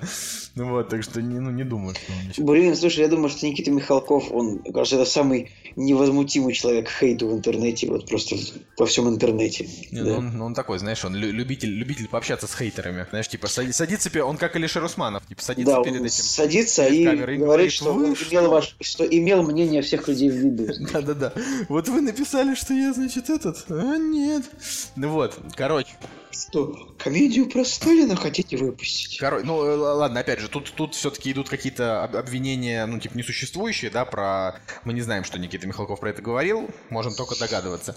Значит, и в итоге э, у смерти Сталина отозвали прокатное удостоверение, по закону его можно забрать в случае выявления при публичной демонстрации фильма материалов, содержащих информацию, распространение которой запрещено законодательством Российской Федерации.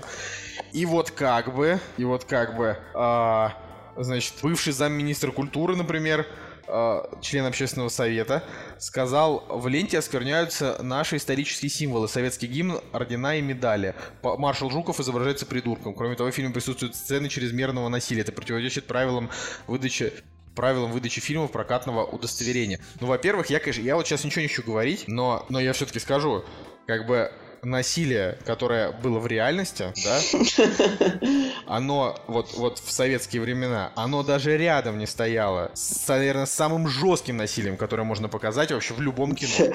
Вот просто... Я, ну... я, я хочу сказать, что доколе мы будем обижаться на фильмы про Сталина. Почему нас должно это обижать вообще? Не, просто, во-первых, страны СССР не существует давно, больше 25 лет. Уже давно нет. То есть, даже несмотря на то, что у меня, значит, мои родители родились в Советском Союзе, твои родители, я очень уважаю советское наследие, так, советские картины. Я родился, ну, я родился в Советском ты Союзе. Ты родился в Советском Союзе. Нет, да, ты родился в Советском Союзе, черт возьми. Понимаешь, э, я уважаю советское наследие, я очень люблю советские картины, советских режиссеров, советских писателей, советских художников, я не знаю. Это, э, это история, с которой, в, в которой наши люди жили, творили и делали очень крутые вещи. Но Иосиф Виссарионович Сталин и Лаврентий Павлович Берия, да, и все вот эти вот э, государственные люди, которые творили полную дичь в советские, в советские времена, да, а, они не национальные герои, ну, вот как это Берия, да, точно не национальный герой, э, для того, чтобы не было, значит, возможности его, ну, как-то вот не то, что высмеять, а как-то сатирически его показать. А Сталин, ну, он как бы, он, насколько я понимаю, просто умер в начале этого фильма и все. То есть никто его там особо не высмеивал. Но тут вопрос в том, что, ну, это, это все, это дичь на самом деле. То есть как бы мы, мы можем к этому относиться как... Мы, мы ничего с этим не можем сделать, но, но это, ну, это, это дичь какая-то. Просто должно пройти еще пара поколений, смениться вот именно во власти, чтобы в нашей стране перестали считать советские символы э, чем-то святым и чем-то, над чем нельзя шутить вообще никому. Как бы. Ну, есть, вот да, это все, что я могу сказать. Должно пройти лет 40. Тогда вот можно будет выпустить какой-то фильм, как-то пошутить про Сталина и про войну можно будет пошутить скоро. Сейчас, конечно, нельзя. С войны прошло всего м- больше 70 лет. Не, ну, нет, ну, знаешь, она как... была слишком недавно, чтобы о ней что-то шутить. Не, ну просто, опять же, шути... Вчера шути... было. Не, ну, Николай, шутить про войну не стоит, что значит шутить про войну? Как бы про, вой... про войну, да, в принципе. Можно, можно снять комедию про Вторую мировую войну. Не, есть, очень, же... есть очень много хороших комедий про Вторую мировую войну. Ну, Это не вот, значит, что там типа... не шутят про войну. Вот, я говорю, что можно шутить, но если у нас снимут какую-то комедию про Великую Отечественную, скажут, нет, нет В смысле, у нас в советские есть хорошие военные комедии, типа Максима Перепелицы, там даже частично, может быть, в бой идут одни старики, тоже ну, немножко такая с комичными моментами, хотя драма в первую Нет, вот именно комедия, где как бы, ну, вот не очень бы красиво был выставлен советский солдат. Не, ну, не, ну, вот тут уж Николай и я против такого, ну, в плане того, что... Да, бы... может быть, просто потому что я антисоветчик, со мной ну, лучше не обсуждать. Может быть, с тобой это лучше не обсуждать, вопрос в том, что ты как бы, знаешь, есть, э, как бы, есть вещи, над которыми... Не, ну знаешь, опять же, что значит смеяться? Есть вещи, над, над которыми можно улыбнуться. Есть моменты, э, на которые можно, там, не знаю, указать. Э, высмеивать да, там, допустим, войну, это неприемлемо. Но высмеивать политических чиновников в Советском Союзе, э, а там как бы я, ну, не думаю, что там высмеиваются символы, я думаю, что там, ну, они просто там присутствуют, а из-за того, что картина людям не понравилась, На они считают, деле, что высмеиваются. Было бы классно этот фильм посмотреть, конечно, чтобы ну, о нем можно Понятно, что мы его посмотрим в скором Потому времени, что у фильма, у фильма огромный рейтинг от кинокритиков, и мне бы хотелось посмотреть. Ну, типа, у него э, 97% на томатах, это очень высокий рейтинг для комедии. Так что. Тут, э, ну просто это, да, это же не, не столько прям какая-то угарная комедия, сколько все-таки сатира. То есть они сняли этот фильм с каким-то пониманием вообще, что, что это такое. А я, я просто хотел еще сказать, что, ну, Мединский, э, он... Будь осторожнее Он, он, он, он э, иногда какие-то очень странные вещи говорит, противоречия сам себе. То есть вот он э, с одной, сначала он говорит, э, типа, вам бы лишь бы что-то запретить, мы ничего не запрещаем, мы просто считаем... Э, но в то же время он говорит, мы просто считаем, что... Э, а, а чё бы не отозвать прокатное удостоверение у фильма? Типа, оно же, э, значит, это будет совершенно неправильно, что оно выйдет э, в преддверии, э, значит, там, 75-летия годовщины Сталинградской битвы. Я вот что-то... На самом деле, вы понимаете, фильм, фильм в прокате идет типа а... полторы недели. Знаешь, в чем прикол? У нас каждый год будет 75-летие, 80-летие, там, Курской битвы, там, 90-летие Сталинградской битвы, 95-летие битвы под Москвой, типа, столетие снятия блокады. И, как бы, получается, вообще не бывает времени, когда такой фильм можно выпустить, потому что вот сейчас у нас будет э, 75-летие, там, Курской битвы. Ну, ну ребята, ну, серьезно. Ну, вот ты, конечно, ходишь, ну, Николай, ну, по, по острию. Ну, ну, ну, серьезно, ну, у нас вот каждый в любой год это как бы близкая дата, как бы какой-то... Короче, ты, ты, не, ты, Николай, говоришь о совершенно разных вещах. Я говорю о том, что неприемлемо в принципе запрещать какие-то вещи, э, которые... Ну, типа, понимаешь, одно дело это если бы это была какая-то такая гру грубая какая-то прям такая вообще дичь, знаешь, такая в духе э, там, я не знаю даже как это объяснить, в духе американского пирога. Другое, что это сатира, э, да, ее запрещают в стране, в которой разрешают фильмы, где Гарик Харламов, там, не знаю, испражняется и орет и трахает Трудинова. Вот, вот, слушай, наконец-то хороший аргумент, серьезно. Вот, блин, я почему сам до этого не дошел. Но вот реально, вот запрещают качественную, судя, достойную, судя по отзывам западной прессы, комедию запрещают. Но, пожалуйста, но весь кинопрокат переполнен шедеврами от ТНТ и компании. Угу. Вот, и как бы, то, то есть, типа... Переполнен а... братьев Андреасянов, переполнен ну ладно, Михалков еще куда ни шло, ну... Михалковым он, допустим, не то чтобы переполнен, просто вопрос в том, что всегда в кино идет какой-то, э, там, не знаю, русский, русский трешачок, либо не самое качественное просто российское кино, а, а как бы э, то, что они решают... Не, а, а, опять же, мы просто забываем, допустим, в США могут там э, любой фильм, допустим, показать, потому что они просто считают, какого черта нам его запрещать. С другой стороны, э, после, значит, каких-то там атак северокорейских хакеров, Э, фильм интервью не стали показывать в кинотеатрах, да, про Ким Чен Ына, просто потому что боялись там очень какого-то серьезного конфликта э, с Северной Кореей, не знаю, чего там они реально, в реальности боялись. Но в данной ситуации, ну, ну правда, типа а, тот фильм высмеивал действующую Северную Корею. Смерть Сталина — это сатира на события 70-летней давности. уже нет. Ну, на, на события 70-летней давности. То есть, это как, я не знаю, вот, допустим, а, сейчас все очень любят там посмеяться над, над Лениным. Типа Лампочка Ильича, там Лысый, а, Дедушка Ленин, хотя возраст он был Владимира Путина. Ну, вот такие моменты, да? Типа, и вроде как бы над Лениным все смеются, типа, давность прошла, обсуждают во всеуслышание, что нужно убрать с площади э, значит, э, его тело, да, и как бы, ну, и вроде, вроде как эта дискуссия идет, а, типа, ну, потому что это было там, допустим, 80 лет назад, да, то, что было 60 лет назад, вот, там, 70... В общем, я считаю, Короче, что вот мы, мы слишком долго об этом говорим. Мы сказали с тобой одинаковую вещь. Я хочу сказать, что американцы уже через пять лет после 11 сентября уже шутили по этому поводу в мультфильмах. Я хочу, чтобы мы тоже могли как-то шутить над собой. Все. Ну, э, ты, э, опять же, мысль может быть немножко другая. Мне, мне вот, мы можем шутить над собой, но в данном случае это не мы шутим над собой, они просто сняли фильм, а мы его запретили. То есть, как бы это даже не мы. Вот. Мы не можем мы не можем посмеяться над собой, потому что о, у нас у нас в преддверии Сталинградской битвы годовщины. Да, да, да, да, да. Ну, в общем, грустно, грустно, глупо. И мы оба грустные стали вот от этой новости. Я вообще, я, мне грустно просто от этого. Вот, но ладно, а, идем, идем дальше. Все-таки есть какие-то, есть какие-то и положительные моменты. Я надеюсь, что э, диалог с Министерством культуры у прокатчиков наладится со временем, потому что если Министерство культуры почувствует какую-то силу, да, а, они вот все прошлогодние инициативы министра, они все начнут воплощаться, типа там сокращаться доли а, иностранных картин ради того, чтобы больше было российских, э, ну, и, и тогда уже все, тогда мы просто превратимся в Китай, в котором реально, типа, э, идет там, я не знаю, 5% Голливуда, все остальное, что идет в Китае, это, ну, реально, типа, китайское кино. Они, как бы, конечно, не обламываются в этом во всем, но я вот обломаюсь. Если я, если я не смогу смотреть то, что я хочу в кино вообще. Какого черта?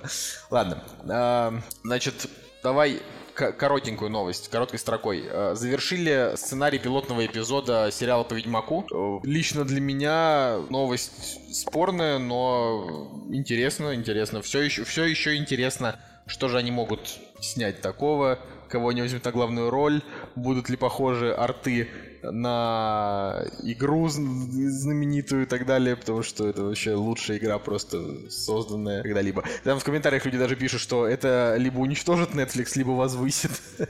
ну, они будут стараться сделать свою Игру Престолов. Ладно, Николай вообще не в теме по Ведьмаку, так что... Да, пожалуйста. А, следующая новость. Второй трейлер Тихоокеанского рубежа 2.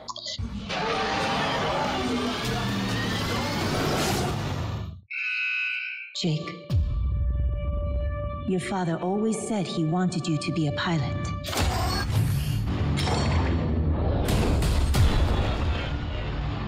Давай, Николай, я тебе как фанату, который, э, про которого даже в группе пишут, что вот ты придешь банить людей за ненависть. Давай. Да, но как бы на самом-то деле нет. Я всегда, всегда говорил, что как, как, только появился трейлер первый, я сразу сказал, что я вообще наполнен скепсисом по этому поводу, потому что вся атмосфера первого фильма просто просрана, я считаю. Первый фильм был такой, ну, эпичный, такой гнетущий, темный. Вот там все боевые сцены в первом фильме, они были сняты, сняты в темное время суток. Там были фонари городов, вот, монстры непонятно где они были, таких в темноте. А тут весь фильм... Короче, они нам дают каких-то могучих рейнджеров, честно говоря, вместо Тихоокеанского рубежа. И я этим очень недоволен, и это все, что я скажу. Я скажу, что я не хочу смотреть Power Rangers вместо Тихоокеанского рубежа. И Боега мне надоел уже. Все. Ну, ты, ты на самом деле был довольно мягок. Наверное, просто ты просто уже устал. Э, я подустал, что... да. Ну, еще раз. Во мне, во мне есть силы Атмос... сказать, что это, эту, эту, эту срань э, я в кинотеатр смотреть не пойду, если у нее рейтинг будет меньше, чем 80. Вот, вот так вот. То есть я, я просто... Потому что трейлер настолько без бескостный вообще. То есть это как бы, это как вот, я не знаю, как будто работа какого-то выпускника вуза просто, типа на, на зеленом фоне показать, как дерутся роботы просто на, на бюджет. Да-да-да. Короче, в первый фильм был чем хорош, там вот было такое ощущение как бы немножко на грани, когда вот чуть-чуть что-то у робота не получится, и экипаж погибнет, то есть оторвут голову. А, и, и там так и было, там погибло, вот прям вот довольно жестоко погибло несколько экипажей этих роботов, прям вот во время фильма. Тут вот вообще этой атмосферы нет. Тут какие-то короче, какие-то игрушки. В игрушки играют теперь вместо, mm-hmm. вместо вот настоящих битв, взрослых битв с монстрами. Первый фильм это были серьезные битвы серьезных мужиков и роботов, серьезными монстрами. Тут какая-то вообще детская площадка, просто куром насмех. Я очень недоволен я, конечно, пойду смотрю, если будет, ну, типа, хотя бы 6,4, но... Если, короче, ладно. Атмосфера потеряна напрочь, все потеряно. Все, да. а, ладно, ну, давай... ребят, ну, ну, реально, но в преддверии 75-летней Сталинградской битвы снимать такое кино, я, я не знаю, как это вообще допустимо. Ладно, давай, э, может быть, про Оскар поговорим напоследок. Я хотел немножко про Золотую Малину, на самом деле там ничего особенно интересного. Скорее, мы про Золотую Малину будет интересно поговорить, когда уже просто, ну, скажет, кто победил, вот, по классике. Да? Вот и все. А вот про, про номинации на Оскар можно чуть-чуть немножечко и, и обсудить. А, в общем, лучший фильм. «Зови меня своим именем» — это гейская драма. «Три билборда на границе Эббинга, Миссури» — это Макдоны. А, фильм «Секретное досье», про который я, к сожалению, не знаю ровным счетом ничего, но, насколько я понял, это фильм с Мэрил Стрип, где она, э, типа, первая женщина-издатель... Да, да, все верно, это вот та вот картина Э, а, ну и режиссер Стивен Спилберг. Все, все, все, все, все, конечно, секретное досье, да, я знаю, что это такое. Да, вот э, фильм Стивена Спилберга, фильм Герьермо Дель Торо, фильм Кристофера Нолана, э, затем фильм, вот то, то, что, значит, господи, про Уинстона Черчилля, фильм «Призрачная нить», где играет Дэниел Де Льюис Пола это Томаса фильм Андерсона. Пола Томаса, это, да, да, да, это да, фильм, который заходит в бар и говорит «Мне Оскар, пожалуйста». Да, да, да, да. да. Дальше, а, значит, фильм... за, за, заходит как-то Дэниел Де Льюис в бар, и ему вручают Оскар. Ну, Дальше вот так- фи- фильм «Леди Бёрд» практически со стопроцентным метакритиком, да, с Сирши Ронан, который мне как бы не нравится, но типа про фильм уже несколько месяцев говорят. И, внимание, фильм «Прочь». Вот. Значит, что хотелось бы сказать, да, на эту тему. А, В первую очередь, конечно, фильм «Прочь» недостоин находиться в Оскаровском списке, на мой взгляд. Но Оскар уже который год удивляет нас своими неоднозначными решениями, поэтому почему бы и нет? Если, значит, за него проголосовало там несколько тысяч, не- несколько тысяч членов Академии, настолько, что он выбился в категорию лучший фильм, значит, наверное, он чего-то достоин. Я все-таки от фильма получил в свое время там неплохое там реально удовольствие. А, Я согласен. Прочь, клевый фильм, я сто раз говорил об этом, повторяться не буду. Ну, да пусть будет, блин, 10, 10 фильмов, если бы выбирали из пяти, это было бы странно. Но, но специально же расширили эту номинацию до 10 картин, просто чтобы можно было отметить несколько картин вообще, как бы, которые, ну, как бы, не, не, не, не к месту, но чтобы чер- чер- чернокожая публика не обижалась, как обычно. Да, как они любят. Но Да. э, причем, причем вот они реально так сделали. И, значит, и гейский фильм есть, а, и, черно... и про чернокожих фильм есть, а, и где девушка есть, и про войну, и, Давай, про, Игорь, и про журналистов, и Макдона, и про про- твой прогноз на победу. Ну, мой, мой, про- мой прогноз, как бы он э, не будет э, стоить вообще и выеденного яйца, потому что я смотрел из этого только Дюнкерк и прочь. Так, как бы да, да, да. Но вот именно сейчас мы только что узнали о номинациях и делаем прогнозы. Потом мы сделаем прогнозы, вот уже посмотрев хотя бы фильмы по 4. И мы это скажем, ну, перед, э, непосредственно перед премией. Так что давай попробуем. Ну, я так считаю, э, что, ну, то есть это вот этот прогноз как бы пальцем в небо. Я считаю, что прочь, конечно, не получит, потому что, ну, это бред. Ну, да, как бы фильм все-таки одноразовый, хороший, это одноразовый. се- секрет Полишинеля. Давай, А, серьезно. Не, ну я просто я иду от обратного, да. А, Дюнкерку давать Оскар глупо, потому что там нет фильма. Ну, там как бы это такой видеоряд, но это не, не, не Да, да, фут- футажик. Вот. А, чисто теоретически, чисто теоретически. Николай, я, я придумал шутку. Так. Нет, конечно, если бы, если бы Оскар вручали реконструкторы, то, конечно, получил бы Дюнкерк. Да, да, это нормально, это нормально. Ну смотри, фильм про журналистов уже получал Оскар, поэтому секретное досье вряд ли. Да, дальше. Фильм Спилберга точно не получит, потому что у Спилберга нет. Не, ну я вот, так это он и есть, фильм про журналистов Спилберг. Да, да, да, все, вот. да. А, значит, форма воды, если она, как ты говоришь, действительно по, э, по сюжету не то чтобы блещет, значит, наверное, не один ты это понимаешь, поэтому тоже вряд ли. Я, короче, считаю, что пора уже дать Оскар Полу Томасу Андерсону за Я лучший думаю, фильм. вот, я тоже думаю. То есть, смотри, зови меня своим именем, гейская драма тоже вряд ли получит, потому что гейская драма получила в прошлом году. А, значит, скорее всего, это либо три билборда, а, либо призрачная нить, либо Леди Бёрд.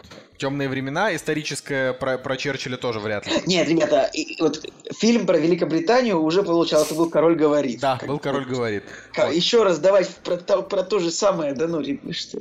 Короче, это либо Макдоны, потому что у Макдона не было Оскара, а, а тут прям что-то вообще все протащились, и более того, он взял а, достаточное количество глобусов.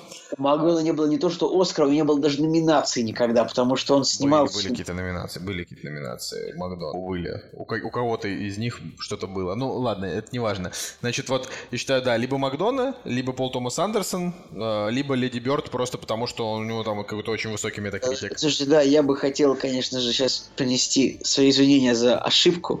У Макдона есть Оскар, ну, за какую-то короткометражку шестиминутную. Вот И, так. и- и есть номинации, да, у него «Золотой глобус». Вот. Вообще, видишь, еще интересно Я то, что обманул. интересно то, что призрачная нить, э, да, ну, Пола Томаса Андерсона это последняя роль э, Дэниела Дэй Льюиса, как бы лучшего актера современности, например. Как бы я будет любопытно, если он получит четвертый Оскар, потому что вряд ли кто-то сможет приблизиться к этому результату. Вообще когда-либо. лет 40, да, да, да. Да, типа, чувак, хотя я, опять же, не являюсь его фанатом, но он, правда, крутой актер. Ладно, Но дальше. я, я вот думаю, что, ну, как бы Дженнифер Лоуренс, наверное, может за жизнь Оскаров 5 получить. Мне так кажется. Ну, она, вот Дженнифер Лоуренс, это чисто теоретически новая Мэрил Стрип, знаешь? Ну, Как бы, слушай, да, это, это, это, популист, это популистская такая фраза, я это слышал, да. Правда, я никогда в жизни не слышал. Се- Я- Ты что, я- серьезно? Да это я, даже я, говорю. ее, я ее сам придумал только что. Да, я да, вообще- да. Ну, давай, ну вот, вот про- проверь Так, Google. вот Дженнифер для- Лоуренс, новая Мэрил Стрип. Никогда в жизни не слышал эту фразу. Я сам только сейчас об этом подумал. Нет этого в гугле. Пошел Ну, ты. Я говорил эту фразу точно. Да, ничего ты не говорил. Слушай, кто- ни хрена себе, я, значит, говорю хорошую фразу, ты мне говоришь, это на самом деле Да эту фразу ты говорил я. говоришь эту фразу, жопу. потому что я уже говорил Иди. это. Да, да, да, отправляйся в задницу. Я, Короче. гова- я, гова- я точно это говорил. О, нет, Абсолютно. этого не было, не было. Было. Не точно было, говорил. не было. Не было. Отслушивай все выпуски, Без пока дашь без пусть пруфы. Без пруфов, Билли, ты, да, Блин, короче. ребят, серьезно, вот кто слушает, реально, я же говорил, Да что... не говорил! Все, ладно. Говорил. Короче, э, номина- Потому что говорил. это наверняка говорил какой-нибудь Антон Долин, и я наверняка просто Да ну укра- не... украл эту мысль, Блин, выдав у ее меня, за свою. у меня эта мысль возникла от того, что я подумал, что Мэрил Стрип это оскароносная женщина, а Дженнифер Лоуренс... э, Это, то- это, эта мысль в воздухе витает, алло. Короче, мы гори в аду. Вот, значит, смотри. Лучший режиссер. А, Там, ну, лучший режиссер, это, собственно, То- Томас Андерсон, Джордан Пил, э, Грета Гервик, который снял Леди Бёрд, Кристофер Нолан, Гильермо Дель Торо. Ну, опять же, думаю, что Нолан нет. А, Это либо вот эта Грета Гервик, я Давай ничего... э- эту номинацию, я, я актеров скажу, ты говори. решил. Не, ну я, я думаю, что либо, либо Грета Гервик, а, либо Пол Томас Андерсон. Я думаю, Да, я, что... я, вообще, я думаю, что без вариантов Пол Томас Андерсон. Потому что я, я вообще понятия не имею, о чем он снял фильм, но мне кажется, ему занесут Оскар. Ну, может быть, блин. Ладно. а, Дальше, значит, лучшая мужская роль. Ну, тут мы, тут как бы, да, Дэниела, Дэниела Дэй Льюиса номинировали. а, И там вместе с ним Дензел Вашингтон и Дэниел Калуя, то есть два чернокожих актера в лучшей мужской роли. И во- во- вообще, как бы вот тут, как сказать, в этом году номинировали, в общем, в общем, пять актеров в номинации лучший актер, они вот как бы кроме Дэниела Дэй Льюиса, какая-то очень слабая конкуренция, мне кажется. То есть, вот. Да тут такая какая-то ситуация, ты тоже, знаешь, типа номинировали, значит, Тимоти Шаломе, это, значит, этот мальчик, да, который гей «Зови меня своим именем», я видел трейлер, а, но, да, блин, Ладно, я даже его не беру. Дэниел Калуя в фильме «Прочь», он не то, что на Оскар не наиграл, ни на что не наиграл. Это просто обычный такой проходной нигер, который просто сыграл в, как бы, ну, в прикольном фильме. Это как давать, вот взять просто какой-нибудь, я не знаю, фильм типа, а, вот Сони, помнишь, да, вот этот фильм, там, где девочка ворвалась, значит, в дом этому старику-ветерану. Это вот как вот этой девочке давать роль. Ну, в смысле, а, фильм назывался «Не бойся темнот», нет, «Не дыши». Не дыши, да, вот как вот, вот э, совершенно очаровательная девочка, но это вот как вот ее на Оскар номинируют. Я не понимаю, какого черта. Это только вот это, это, блин, расизм, только вот потому, что он негр его номинировали, потому что э, вот в фильме Прочь он не то, что не наиграл на Оскар, там никто не наиграл на Оскар, это, обык- это обыкновенный такой проходной триллер. Ну, прикольный проходной триллер. Э, и это для, для меня это просто, то есть, возможно, просто для американской культуры этот фильм значит нечто большее. Но я не верю в это. Вот. Женская роль. Нет, просто номинация на, на, на мужскую роль, ну, на главную мужскую роль, как-то обычно там вот прям по- пожирнее номинанты, там обычно Леонардо Ди Каприо всегда, э, кто там, кто еще, Райан, Го, Райан Гослинг. Вот где номинация вообще, извините меня, Райану Гослингу за «Бегущего по лезвию»? М? М? Где номинация Райану Гослингу за «Бегущего по лезвию»? Нету, нету номинации. Вот можно я сейчас, подожди, а, я хочу посмотреть вот прошлые годы Оскара, вот я чуть секунду. Вот, например, Оскар 2017. Ну, Вот номинанты, номинанты, лучшая мужская роль. Хотя в прошлом году тоже был Дензел Вашингтон, Райан и три noname а, а выиграл вообще младший Аффлек. Вот, вот в шестнадцатом году, вот был, вот смотрите, вот в шестнадцатом году жирненькие актеры, вот Леонардо Ди Каприо, Мэтт Деймон, Майкл Фассбендер, вот это прям... Ну, 16 год это вообще это, это тот год, когда мы стримили кактус онлайн. Э, Оскар вообще был, был, был просто лучший год. Нам с реально повезло, потому что это был такой хайповый год, когда все ждали Оскар Ди Каприо, и он его получил, и такую бездарную речь сказал, что типа, а, ну да, все клево, спасибо, я буду бороться за environment. Вместо того, чтобы такой, да, Да, да. вашу мать, это же было круто, я так долго к этому шел. Серьезно, Лео, ты нас расстроил. Ну, типа, знаешь, те- тема в том, что, ну, Ди Каприо, вот, он как бы, он хороший актер, но он сам по себе, он, он не классный. Вот, Ну, ну, например... он очень вот- делает вот- китайца. Вот, какой-нибудь Говорят, сделай Роберт, китайца, он так какой- какой-нибудь Роберт Дауни-младший, он классный, а Ди Каприо, ну, он не классный. Нормально, он достаточно классный. Он в достаточной мере классные телеги рассказывает. Хью, Джек, Хью Джекман классный, а Ди Каприо не очень классный. Ладно, короче, женская роль. Там интересно, что у Марго Робби как бы первая номинация на Оскар а, за Тоню против всех. Но возьмет, скорее всего, Фрэнсис Макдорманд, я думаю. Там что-то прям то вокруг, вокруг исполнения ее роли в трех билбордах а, такой хайп, что я уже готов дать Фрэнсис Макдорманд Оскара, просто... Блин, Нет, во-первых, Фрэнсис Макдорманд уже есть Оскар. Блин, за что? За Фарго, что ли? За лучшую Да, у нее есть Оскар за за Фарго. Э, А чё, а пусть еще получит. Она, самое- она, она мне раньше понимаешь, не я нравилась, думаю, потом что я она- проникся. Она играет в этом фильме шерифа, нет? Нет, Нет, не шерифа, потому что я так смотрел по трейлеру, она вот она не играет шерифа, она играет оби- обиженную... В смысле, она играет женщину, ну- дочь, дочка... э, Блин, Фрэнсис. Макдорманд удивительная женщина, она уже лет 30 выглядит абсолютно одинаково. То есть она в Фарго выглядит так же абсолютно, как в этом фильме. Это забавно. Либо, знаешь, она как бы рано постарела и перестала стареть. Это как бы, когда ты достигаешь максимального уровня, ты типа перестаешь качаться. Это вот так вот Патрик Стюарт, профессор Ксавьер, он тоже лет 30 уже выглядит одинаково, абсолютно не меняясь. А, Чуть-чуть морщин побольше. ну да, чуть- чуть-чуть. Сейчас, да, я, я считаю, что выиграет. Ой, тоже очень сложно, как бы. Я, я считаю, что выиграет вообще Салли Хокинс. Вот тут без вариантов, потому что у нее в любом случае у нее самое оригинальное исполнение. То есть вот у нее именно самая оригинальная роль, потому что она играет немую женщину, она весь фильм просто играет жестами и лицом без единого слова. И я считаю, это то, что стоит отметить Оскаром. Даже несмотря на то, что фильм мне не понравился, но это вот такое яркое выступление, необычное на фоне других актерских работ. Мне кажется, что нужно именно дать Оскар именно за это. Это А, ну окей, дальше. Дальше у нас идет э, лучшая женская, лучшая мужская роль второго плана. Там Уильям Дефо, Вуди Харрельсон, Ричард Дженкинс, Кристофер Пламер и Сэм Роквелл. Мы ни один из этих фильмов не смотрели, а, но у меня Я- среди, среди этих актеров, наверное, самая большая симпатия типа там э, к Вуди Харрельсону. Да, тут, конечно, очень интересно, что аж две роли из одного фильма отмечены. Я вспоминаю историю, когда... Вот помнишь фильм «12» Михалковский? И там Так. все актеры были номинированы на вот, на, вот в, в- именно как у нас премия «Золотой орел» или «Ника», я, честно говоря, не помню. Э, Все актеры были номинированы э, на лучшую мужскую роль, и все ее получили. Ника это телевизионную. Э, Значит, вот «Золотой орел», да. И смотри, как бы, и как бы лучшая мужская роль каждому из актеров дали «Золотой орел». Это, Ну, они это- там, они там все потому что сыграли охеренно, потому что очень, очень, очень, очень, крутая картина. Я думаю, что вот, вот в этой номинации было бы интересно дать роль, дать э, Оскар Кристоферу Пламеру за то, что он сыграл вырезанного Кевина Спейси.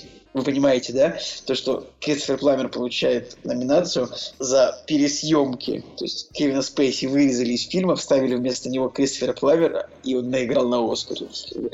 Я не знаю, как он сыграл. Мне не нравится Кристофер Пламер. Он, я считаю, что он староват как бы, для того, чтобы получать Оскар уже.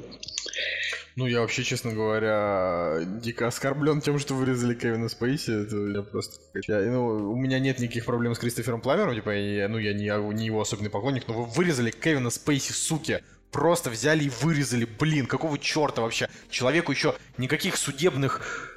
Блин, это вот, вот серьезно. Вернувшись к харасменту на, на, на один абзац, только Харви Вайнштейн, а, значит, имел под собой прям реально какие-то жесткие истории. Кевин Спейси попался на том, что он много лет назад, очень много лет назад приставал к этому бесполезному существу из Стартрека, а, и далее вот эта вот хрень с токсичной атмосферой, которая, ну, типа, она это просто высосана из пальца. И, ну, правда, Николай считаю, что как Солнышко продолжает защищать э, харас, харасментеров. Э, но- Ну, ты, на самом деле, ты не представляешь, я как бы... Я последнее время все больше и больше э, удивляюсь тому, насколько мир сумасшедший, как бы, с одной стороны, у нас запрещают смерть Сталина, с другой стороны, у них просто запрещают белых гетеросексуальных мужчин. Ну, как бы... я даже не знаю, что же- хуже. Куда же белому мужчине пойти со своей гетеросексуальностью? Точно не в Америку, чувак, точно не в Америку. Ладно, а, ну, ну, на самом деле, дальше просто особенно нечего обсуждать. Я думаю, что... Вообще, наверное, я, опять-таки, смотрел только «Форму воды». И Ричард Дженкинс очень хорошо сыграл. И вообще, ну, просто у этого актера э, Оскара нет, поэтому за выслугу лет вполне можно дать. Он сыграл более чем, более чем в 100 фильмах, ему тоже 70 лет. И вот я считаю, вот он именно играет хорошо, вот до 70-летнего очень хорошо. Мне кажется, а Кристофер Пламер, мне кажется, просто играет старика. Ладно, в общем, про Ну, женскую роль. знаешь, вот, вот как бы бывает, просто старые актеры просто играют стариков. Вот они как бы такие седые в кадре, вот играет просто старика. Конечно, не, не считаю, что может давать Оскар за игры стариков. А вот Ричард Дженкинс, он сыграл типа 55-летнего человека в, в форме воды, и это прикольно. Николай, у тебя какие-то очень-очень большие проблемы с возрастом, на самом деле, людей. Что-то ты... Да. Ну, ладно. А, в общем, про женскую роль второго плана нам просто нечего сказать. Слушай, слушай, это очень смешно. Типа, Кристоферу Пламеру 88 лет, и свой первый Оскар он получил в 82. Ну, нормально. Если сейчас еще получит второй, то это вообще будет просто... Это вот первый Оскар был за выслугу лет, второй будет за супер выслугу лет. Некоторые, некоторые люди успевают просто дважды умереть до того момента, как он получит свой третий, да? А, ладно, Дэниел Дэй Льюис мог получить 7 Оскаров. Все, все, за, за, заканчивай. Значит, женская роль второго плана нам не особенно известны там, в принципе, актрисе, так что тут нечего говорить. А, лучшая операторская работа, там, наконец-то, вот я вижу «Бегущий по лезвию» 2049. Я прошу прощения, ну вот во втор... вот в лучшей актрисе второго плана э, Наверняка это из формы воды, наверное, это темнокожая мадам номинирована. Нету там никого. А, Октавия Спенсер, да, темнокожая мадам, да, все верно. Ну, у нее уже есть Оскар за прислугу было бы вполне логично дать еще один Оскар, чтобы э, чернокожая публика не обижалась. Ну. Вообще, Октавия Спенсер на самом деле очень клевая тетка. А, и мне она очень понравилась в фильме э, «Скрытые фигуры». Но как бы форму воды не смотрел, ничего не скажу. Она играет очень классированную черную женщину. Окей. Хорошо, значит, лучшая операторская работа. «Бегущий по лезвию» там есть, однако я бы дал Дюнкерку лучшую операторскую работу, наверное. я, я бы не хотел, честно говоря, чтобы «Бегущий по лезвию» остался без Оскара. Поэтому я бы дал «Бегущему по лезвию» все-таки. Ну, там просто будет еще технические номинации у «Бегущего по лезвию», а вот лучшая операторская работа была прям... Была, была, было слишком... То есть, вот, э, несмотря на то, что «Дюнкерк», ну, правда, как бы это фильм, на котором я я бы уснул, если Слушай, бы я не сидел в IMAX, принципиально щипая себя за руки. Но там, правда, прям очень хорошо снято. Просто вот, а, ладно, у оператора Дюнкерка ходит Иван ходит, ему нет Оскара, в принципе, еще, поэтому можно было бы дать, да. Я вот сейчас я забыл, а кто же, кто снял «Бегущего по лезвию»? «Бегущего по лезвию»? В смысле, ты с ума сошел? А, Роджер Ди...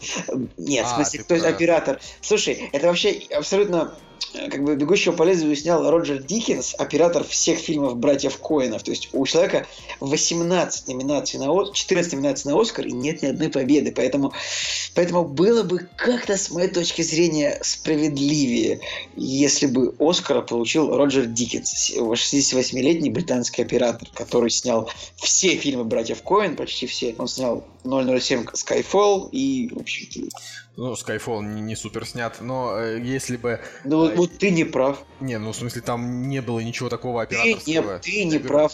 Там ты не, не любишь... Было... Нет, куча, куча кадров операторских очень хороших. Давай, вот Точно. я, я в реальности... Э, вот, вот действительно крутые операторские кадры, э, которые, ну...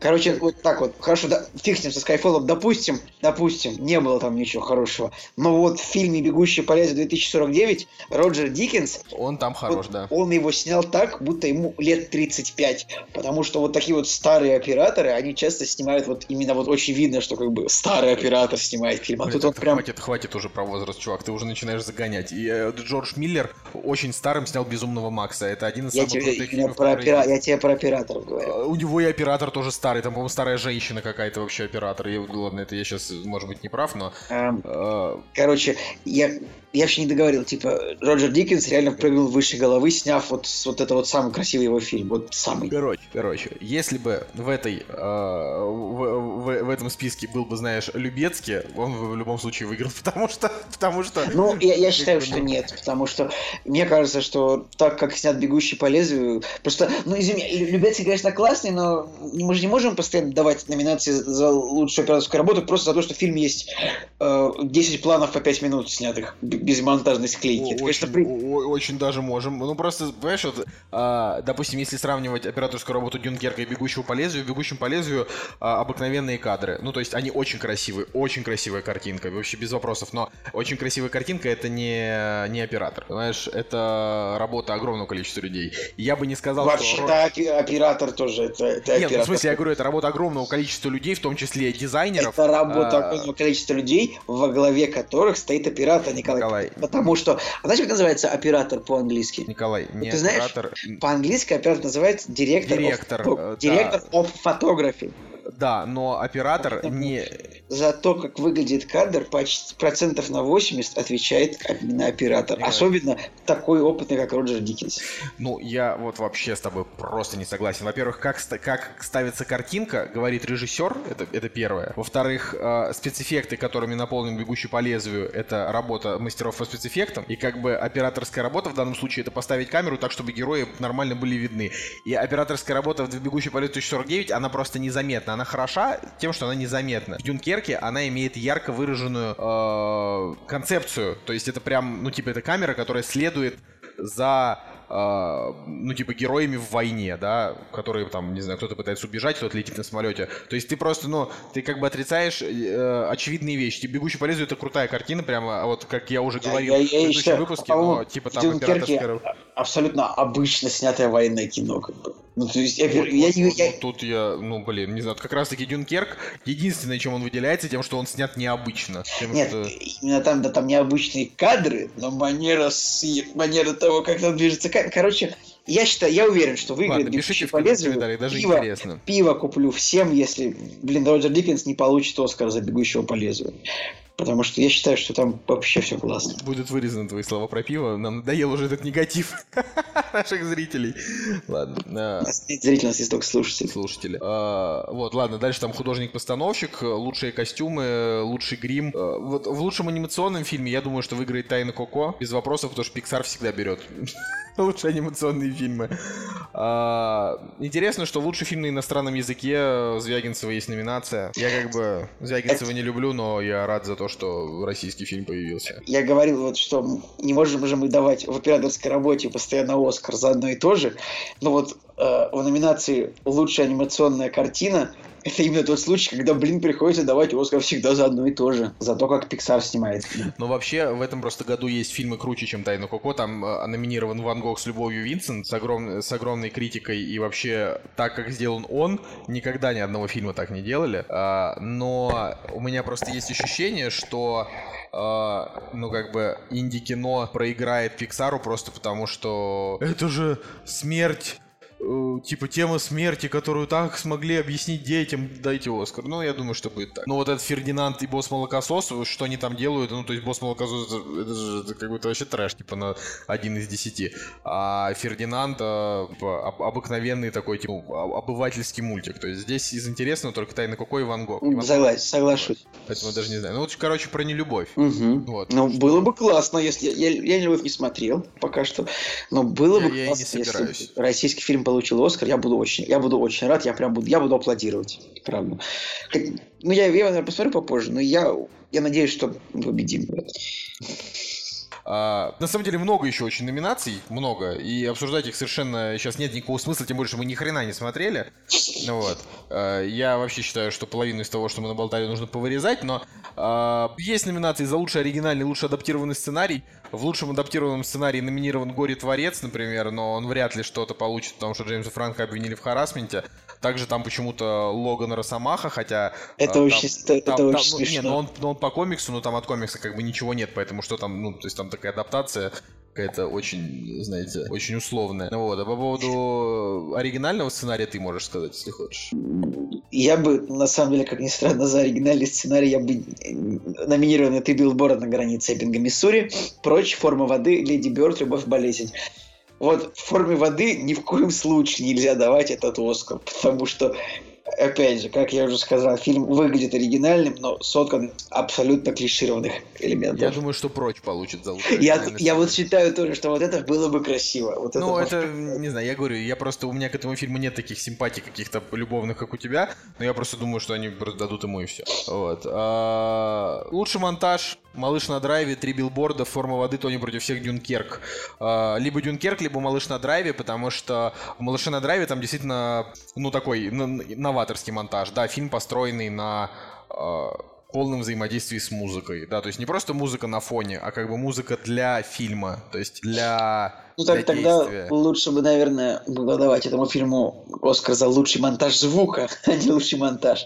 Э, я думаю, что... да, согласен. Не, ну подожди, ну там как бы, э, там типа музыкальное сопровождение, это, э, это фрагмент визуального. Я понимаю, но я думаю, что победит Дюн... Я, я думаю, что в этой номинации строго победит Дюнкерк, прям вообще без вариантов для всех в монтаже. Возможно. Да, ну и вот, собственно, мы дошли до спецэффектов, дальше обсуждать. Бегущий по лезвию 2049, Стражи Галактики 2, Конг, Остров Черепа, Звездные войны, Последний джедай, Планета обезьян, Война. Я думаю, что, ну, как бы, вот Стражи Галактики просто красивые спецэффекты в Конге, просто большие красивые монстры.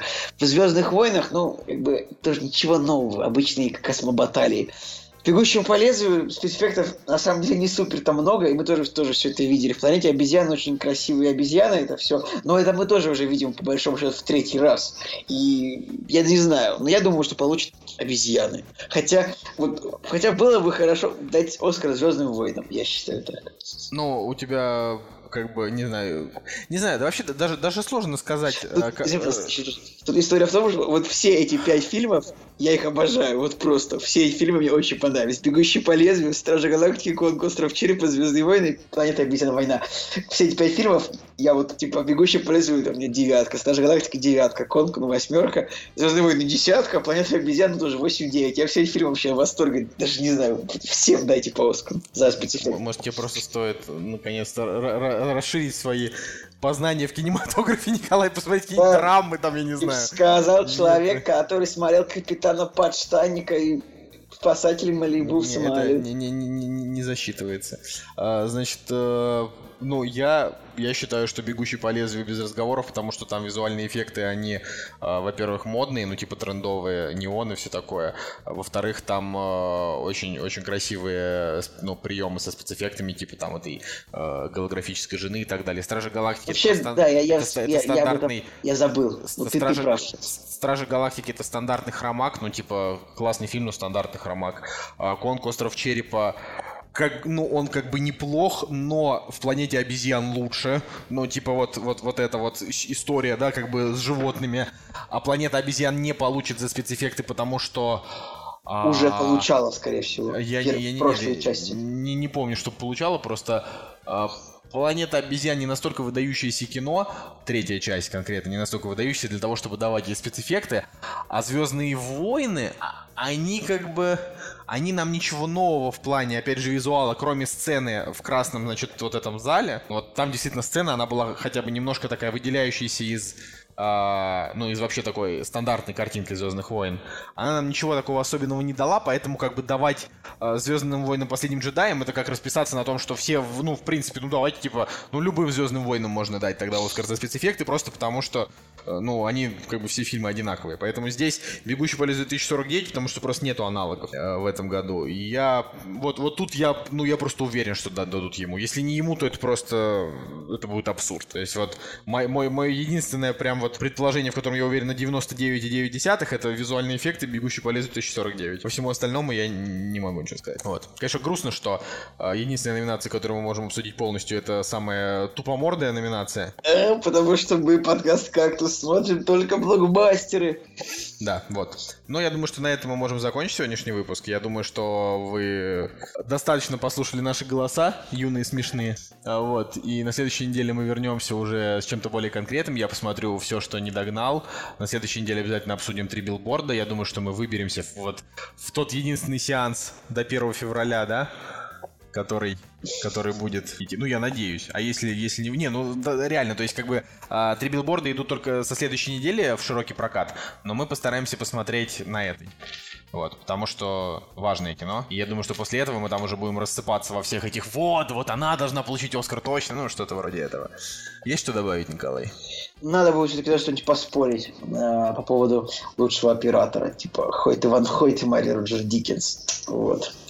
На самом деле, я, бы- я, бы- я, я бы, я бы действительно поспорил бы на что-нибудь, но только после того, как я посмотрю там все фильмы. Ну, ну правда, типа, Не, ну, это так глупо спорить, просто не основываясь ни на чем, кроме... Нет, нет, ну подожди, я имею в виду поспорить между Дюнкерком и Бегущим по лезвию. Так если я не тот и не тот. Ну, значит, ну никто не выиграет, значит, ну, я думаю, ну я вот думаю, что борьба будет между такой. Ладно, давай.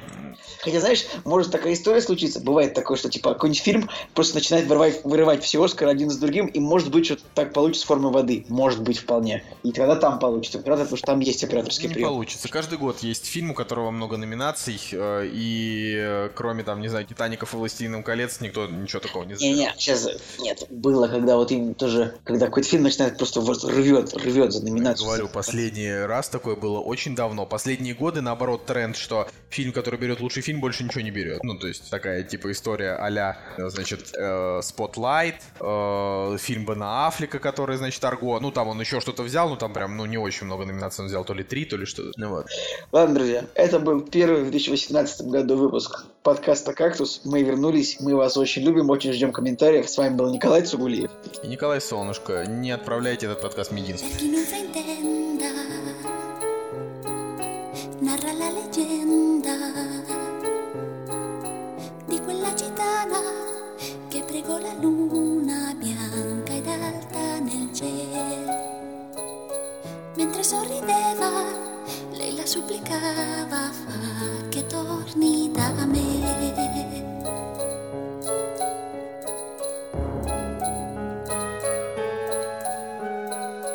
Tu riavrai quell'uomo, pelle scura, con il suo perdono, donna impura. Però in cambio voglio stare con me. Chi suo figlio immola per non stare sola non è degna di un re. Luna adesso sei madre, ma chi fece di te una donna non c'è, dimmi luna d'argento, come lo cullerai se le braccia